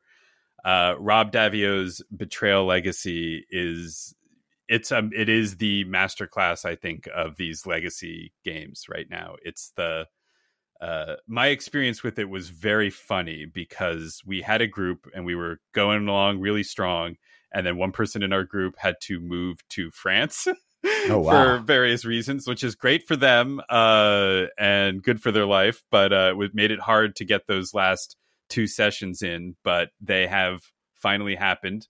We started, I think, the year the game was released and finished. Oh, wow. Yeah, like 2018 or something like that. Yeah, we started and we were pretty far along despite everybody having kind of busy adult lives. The group is a mix of people who played board games and who do not play board games because it's simple enough to be approachable for people who wouldn't necessarily consider themselves gamers. And it just has such cool and neat storytelling. And then at the end of it, you have a copy of Betrayal, which you can play whenever you want. The story is done, but you have a bespoke haunted house that you can play. You can just play it like a regular Betrayal afterwards, and walk into a room and you'll see a little ghost sticker in the tile, and you'll be like, "Oh yeah, that's where I murdered my spouse with some creepy dolls." And yeah, I remember that. I remember that ghost. Oh, and here's where I got eaten by an alien, like right over here, right. Or whatever the case. Yeah, it sort of does each of the big main horror tropes over the course of it in a very smart, self-aware way. I think the first adventure is incredible. Like, if you're just curious about it, play the first one with a group, and it's so smart at how it anticipates. It's amazing. Anticipates how you are going to behave. It's just unbelievable. But my only criticism, I mean, I also loved the experience of playing Betrayal Legacy, but my only criticism is I think it peaks before the end. I think it crescendos. I don't know what your experience was, but I thought the final, session or two were not the best of the game. I thought the game peaks, a few sessions before that. And I kept waiting for it to like outdo itself because it continually outdoes itself. And then at a certain point, I felt like, it stopped outdoing itself and it kind of had already peaked. I think I had a slightly different experience, but probably that might have been due to the fact that those last two sessions happened so far removed from right. The other campaign. So that we didn't, I didn't, it felt like it was a different kind of experience coming back into it. And we were all so happy to be doing it. I think that may have done some of the heavy lifting for me. So who's to say, but I definitely remember that build up to the final couple being truly a high point of the game. And there's also just like different haunts too. Like, we probably had a completely different game based on where that's the true. Haunt start. Yeah. And we probably have different favorite haunts. There's a lot of tearing up of cards that I never got to see. So, that's kind of a legacy staple is the game changes based on how it plays out, and you will be destroying parts of it that you never even interacted with just because that's the way your game went. Very cool. All right. Well, you have another tabletop experience you want to bring up? Yeah, I've got one more, and that is a game called Block by Block, which is going to be a terrific game if you're into Pandemic. It actually has very similar mechanics to Pandemic in some ways, which I'll get into why. But it's basically a game about taking a city block by block through revolution during a huge protest outbreak. And there are different factions. It's a cooperative game. And somebody is playing like the college students. Somebody's playing the prisoners. Somebody's playing the workers. And somebody's playing just sort of like the standard civilians and people that like the families, I think is what they're called. And people have different powers based on their faction. Like the enemy in this game is the police. The police are trying to break the protests down and prevent you from achieving your goals. And they kind of act the way that disease does in Pandemic. You'll have these little police cubes that will appear on the map, and you kind of have to deal with them when they appear. But then the game is very smart. Block by Block is very smart with how the factions can function and what they can do. Like, for example, the college students, if they're walking like by themselves, could just go right past the police. Police won't bother the college students unless there's a large group of them, and then they'll get a little bit upset. So yeah, it's I think a really interesting and fascinating game for this moment. On Gamers with Jobs, I found out about this game through one of our frequent guests at Gamers with Jobs, Beto O'Byrne, who led us in a really fascinating episode where we talked about games of revolution and games as they can relate to revolutionary practice and spread more revolutionary ideas that kind of make you question the systems that you're in, or kind of talk about what it takes to go through with things. Block by Block has some really fascinating mechanics in terms of it gives you a goal that could, based on it's randomized, be very hard to achieve. But if you can take a turn and get everybody to have like a meeting, you can get a different goal that comes on the board, and then you can win by achieving either goal.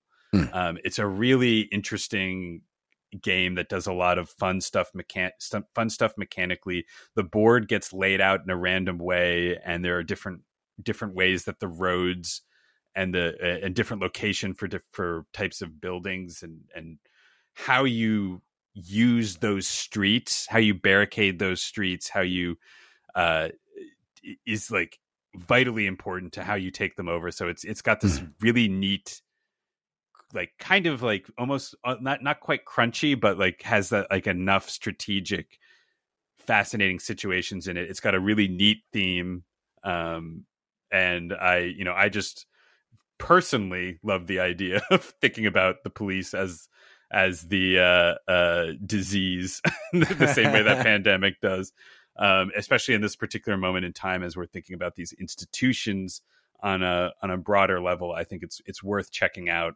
It's a really fun, really well-designed game.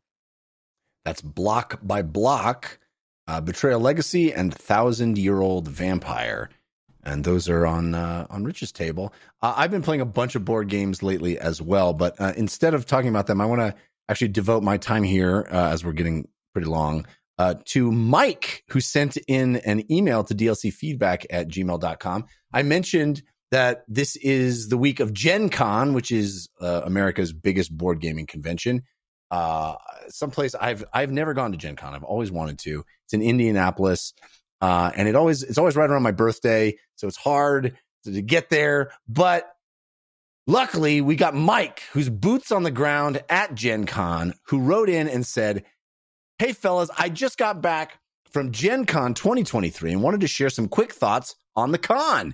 For those that don't know, Gen Con is one of the biggest tabletop conventions in the world, filled with publishers showing off their games and tens of thousands of people showing up to play games together. Most games I went in expecting to enjoy ended up being a bit of a letdown, but I'd like to share three games that took me by surprise. First up, Mind Bug. Co-designed by Richard Garfield, Mr. Magic the Gathering himself, Mind Bug is a fast-paced two-player card game based on the secretary problem in mathematics. Each player has a deck of 10 cards, and you take turns playing cards and attacking with them until a player is out of health. The trick is that each player has two Mind Bug cards that let you steal the card your opponent just played and play it as their own. The cards are super overpowered and awesome, and so is the game. Next up, Spellbook, which perfectly fits the less than an hour but lots of interesting choices to make category. You collect mana and use it to learn new spells and strengthen your familiars. The game has a really nice combo feel where you can chain your actions together to do cool stuff. If you like games like Splendor, I do, I very much do, and are looking for something just a little more complex, this is a perfect fit. Spellbook.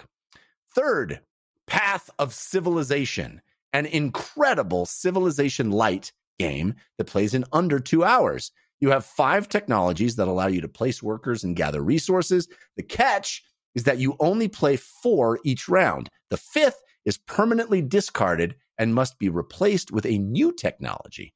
Combine that with needing to decide between assigning the technologies to either placing workers or gathering resources, along with simultaneous play. Yes, that's right. You have one of the most innovative and engaging Civ-style games I've played. Easily the highlight of the show. And he said, thanks for all you do. Mike, That's awesome. I am so jealous of you going to Gen Con, and have been wanting to play Mind Bug. That sounds awesome. I love Richard Garfield. His designs are awesome. But I did not know of Path of Civilization, so that is going to be on my radar. Christian, the big Gen Con game this year, where people are standing in line for 16 hours to get a chance to purchase, because it came out only at Gen Con so far, is Disney's Lorcana. Have you heard of this? I have heard of it. 16 hours is a long time, though, because it's going wide. It's not going wide. They literally had to. Yeah, it's not going right. That's absolutely right. But these people are going to get it first, you see. First. They literally had to redesign the line structure at Gen Con to accommodate all the people standing in line for Disney's Lorcana. It's basically a TTG, a trading card game, like Magic the Gathering or Pokemon or whatever, but with Disney characters and art. And it is all the rage. So I'm curious if you are interested in that with your girls, your family, who are, Disney fans. Yeah, we're interested in it. Definitely not 16 hours. I do wonder, as I saw some of these reports, how much of these people are speculators. Oh, I'm sure a large portion of them. Yeah. Yeah, OG Series 1 Pokemon card that, Jake Paul's kid will have around their neck 20 years from now as they become into the ring or whatever. I think it's fascinating, and I kind of think that I'm a little shocked that it's taken this long. There have been Disney CCGs of some form or fashion over the years, but none that I can remember that seem to have legs or built for legs. And Magic has been a behemoth for forever, and Pokemon has been a behemoth for forever. It seems like a no-brainer. Disney yes. Yes. Yeah. Yes. Yeah. And clearly it was, because they're like they can't give it, keep these things. I'm curious. I haven't looked. Have you looked into the rule set or how it plays different? That's the I've stuff seen I'm kind a of number plays about. Exactly like the Vampire the Masquerade card game from the 90s that came out shortly after Magic the Gathering, except they just put Mickey Mouse on all the vampire faces. That's how it plays. They're hidden tracks. Mickeys. They're actually just vampires. He instead of sucking your blood, he just goes right to your wallet.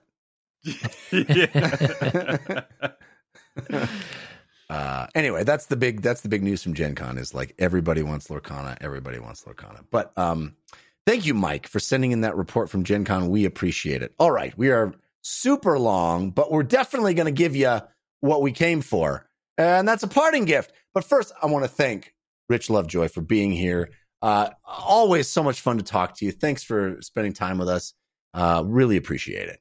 Yeah, thank you so much, guys, for having me in on Baldur's Gate week. I really appreciated the chance to indulge, and I hope that if you were listening to this while you started washing your dishes, I hope you're done by now, because your hands probably need to. They're probably getting pretty pruney. You got prune hands. That's right. Tell folks where they can keep up with you and all the cool things that you do online. So I'm a co-host at Gamers With Jobs Conference Call, so you can find me there. I also do film and TV stuff, but I'm on strike currently. But I have some, if you go to Vimeo, you can find a short film I did called Push Up. It's by Ghost Food Productions. So you can find me there. And where else can... Oh, I'm also on all of the various hell sites. The handle I use is The Harpo Marxist. You can find me on the artist formerly known as Twitter at The Harpo Marxist. I'm also on Blue Skies at The Harpo Marxist. So look for me there. Very cool. Christian Spicer, what about you? What do you got going on this week? Well, the best way is honestly probably to jump into this show's Discord, is where I'm doing most of my chatting these days. I love that community. It's a great group of folks, and one that we don't run, which is a testament to the community. I think it is incredible, the folks that got together and organized that, and they keep it civil and do a great job moderating it and making it a fun place to hang out and be. You're absolutely right. And, we need to do a better job of telling folks. They do a game of the month every month, and I always forget to bring it up. But we are, the first episode of a new month, So there's a game of the month. I'm not sure what it is. I could look really quick, but they vote to decide what the game of the month is. Everybody plays it together and talks about it. It's really awesome. You should be part of it, listener. So sorry, Christian, for interrupting you, but I wanted to bring that up. No, it's a great place, and it's organized well. A lot of Discord, I think, can be a little chaotic. I know I am biased, but I think ours is great. So that's honestly where you'll kind of see my goings on more than anywhere else. But you can also email me directly, and you can find contacts for all that stuff at my website, which is christianspicer.com. Oh, I will say, shameless plug, but the game I've been writing on, Rah Rah Boom, has an awesome write-up in the newest issue of Game Informer. So I think you Cool. can read that online, or you can find the physical magazine wherever you get physical magazines. It's cool to see. And this very show that you were listening to, after 9+ years, is like, you know what? Let's have a social media presence. So you can follow this show on Threads at DLC Hype Train, which I guess also means we have an Instagram, but I don't think there's anything there. But DLC Hype Train on Threads, you can jump in. And that also has been a very civil place so far. I'm pretty proud of it. Give us another 10 years and we'll get that Instagram up and running. Long runways. We just need long runways. Hey, after the Musk Mark fight, then yeah. We'll dive into another. Winner takes our social media, baby. That's what we're gonna you can follow me on those places. I'm at Jeff Cannata, which is spelled with 2 N's and 1 T. I have other shows, the Filmcast, talking about movies and TV shows. Find that wherever you get podcasts, alongside We Have Concerns, my comedy science show, and the Fan Controlled show at Fan Controlled Sports and Entertainment, talking sports and all kinds of other goofiness there. Also, the DLC Book Club you can find on my YouTube page, or the audio version is exclusive to patrons, but the video version on my YouTube page, which is youtube.com/KannataJeff. And we interviewed Steven Erickson. It was just an amazing pleasure and a privilege to do so. And he's the coolest. He's what I want to be when I grow up. He is amazing. So check it out. All right, let's wrap the show up now with our parting gifts. Hey, give us a suggestion of what to do this week. Give us a parting gift. This is your parting gift. Rich, do you have a suggestion to help people get through their week? I have a tremendous suggestion. If you have Amazon Prime, Boots Riley has a series on there called I'm a Virgo. And it is incredible. It's quite unlike anything else that I've seen in a while, except for maybe his recent movie, Sorry to Bother You. It definitely has, I think, some similar threads there. But in particular, in I'm a Virgo, the performance of Carrie Young is just spectacular. She has two tremendous moments in the series. One at the very end. It's a 7-episode series. Each episode is 30 minutes. It's very funny. It's very astute. If you're interested in superheroes and comic books, I think there's a really interesting angle that this show takes on all of that. That's quite fascinating. And Boots Riley is just like a fun and kind of like can be quite a bonkers storytelling in the best possible way, in terms of the ideas that he'll present and some of the ways that he will humorously approach things. There's a series within the series called Parking Ticket. There's like a cartoon within it that is also like itself tremendous. So I'm a Virgo, the performance of Carrie Young, and Parking Ticket, the TV show within the TV show of I'm a Virgo. Massive, massive gift. Give it to yourself. Awesome. That's available on Amazon Prime streaming. Christian Spicer, what about you? Also, stuff to put in your eyeballs. Teenage Mutant Ninja Turtles Mutant Mayhem is the newest TMNT flick out. And it's incredible. It is a really imaginative art style that doesn't just rest on the laurels of what's come before. It reimagines what the turtles can be and what they can look like. The voice acting is exquisite, largely by voice actors, something we've talked about on this show and here Ice and there Cube. Numerous times. And Ice Cube. There are some names, but largely voice unknowns, I should say. Dare I say teens. And except even for with Maya Rudolph and Seth Rogen and... what's her name? Anyway, sorry, but you're right. Yeah, Rose Byrne. Rose Byrne. She's not, yeah, I think she does. Yeah, I think she does a voice. But you're right. The Jackie main characters Chan. and Jackie Chan and Jackie Chan. But right. Yeah, but also the poster and the trailers for this movie aren't that. It's not like Ice Cube in. Right. You're gonna love Seth Rogen as, and I think Seth Rogen might say two things. After Jeff trying to sidetrack me, sorry. I will not. Mutant Mayhem, it's awesome. I think the animation is great. I think the music, the soundtrack, in the score in the film is fantastic. I do think the Turtles voice actors do a phenomenal job. It definitely feels like it's kind of learned from the Spider-Verse world of animation and style, but it's not style and lack of substance. I think it tells a really great story. It's a great jumping on point for new Turtles fans, and it's PG, which is great. The Megan Fox movies, I think, were like a hard PG-13 at times, yeah, like really weird and grotesque. And I love that this is a great jumping on point, very kid friendly. I took the kids to see it in theaters. They loved it. If you haven't seen it, I recommend Turtles Mutant Mayhem when you get a chance. I took my 6-year-old this morning at 9:30 a.m. and I was glad I did it. I concur with everything you said. It was it's a really fun movie. It's a very fun movie, and my 6-year-old loved it. Another thing we took the kids to this weekend was the new Cirque du Soleil touring show Kooza, which Cirque du Soleil is pretty much a guaranteed good time. Like I can't imagine buying a ticket to Cirque du Soleil and walking out going, well, that was a mistake. Yeah, I mean, unless you really just don't like the Cirque du Soleil thing, but then why were you there? But if you enjoy a Cirque du Soleil, I think Kooza is a worthy touring show. It is amazing just to kind of go to a big top in the parking lot of some place in your town. And the experience is incredible, magical. It's pretty wild to see the things they're able to do, human beings are able to do. There were moments where my palms were sweaty because I was so worried that something horrible was going to happen to one of those people who were flying above my head. So it's great. It's not cheap, but it's very fun. Kooza, the Cirque du Soleil show, I recommend it. All right.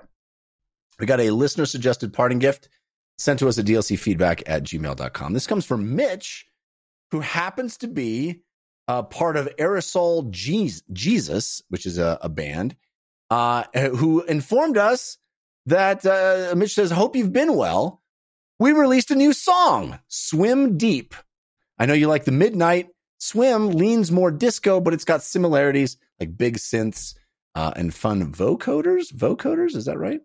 I don't know anything about music. Thought you might enjoy it. And Mitch, you were right. I took a listen to Swim Deep, and it's a jam.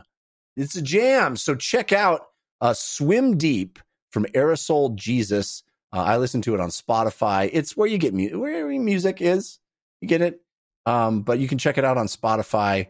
It's a jam. I dig it. Thank you, Mitch, for letting us know that you released a new song. It's beautiful and fun. If you'd like to have your parting gift read on the show, send it to us, dlcfeedback@gmail.com.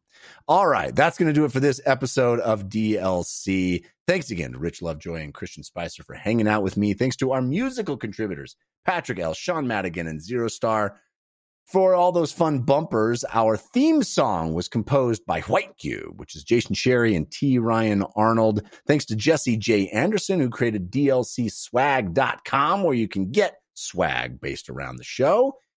And thanks most of all to our patrons who make this show possible, without whom we would not be making these.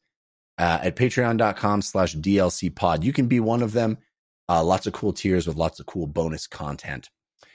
Our top tier patrons, our hype train patrons, they get their names read out at the end of every episode, which we're going to do right now.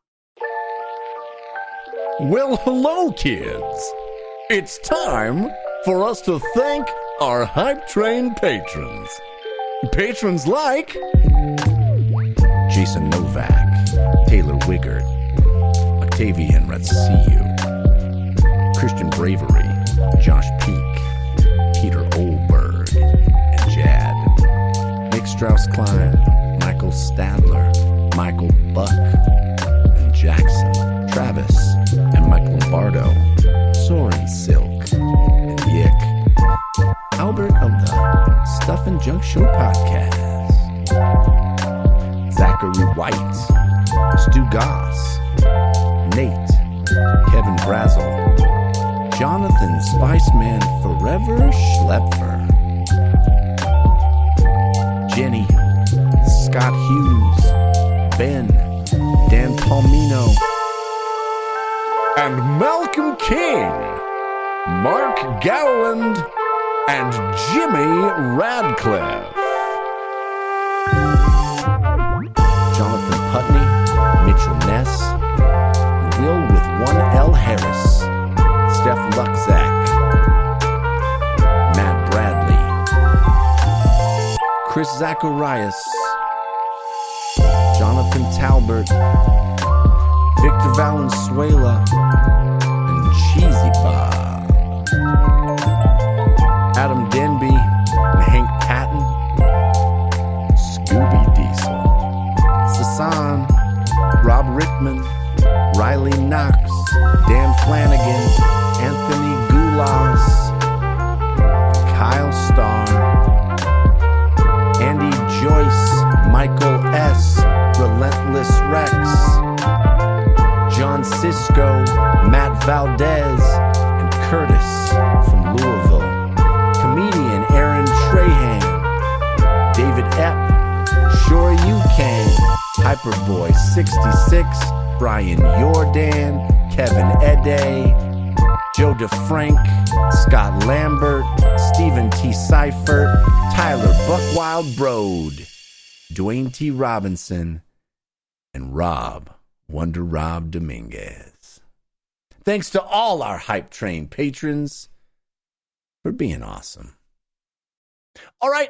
Thanks again for listening. We'll see you next week. Until then, think about what you put out into the world. Make it a better place.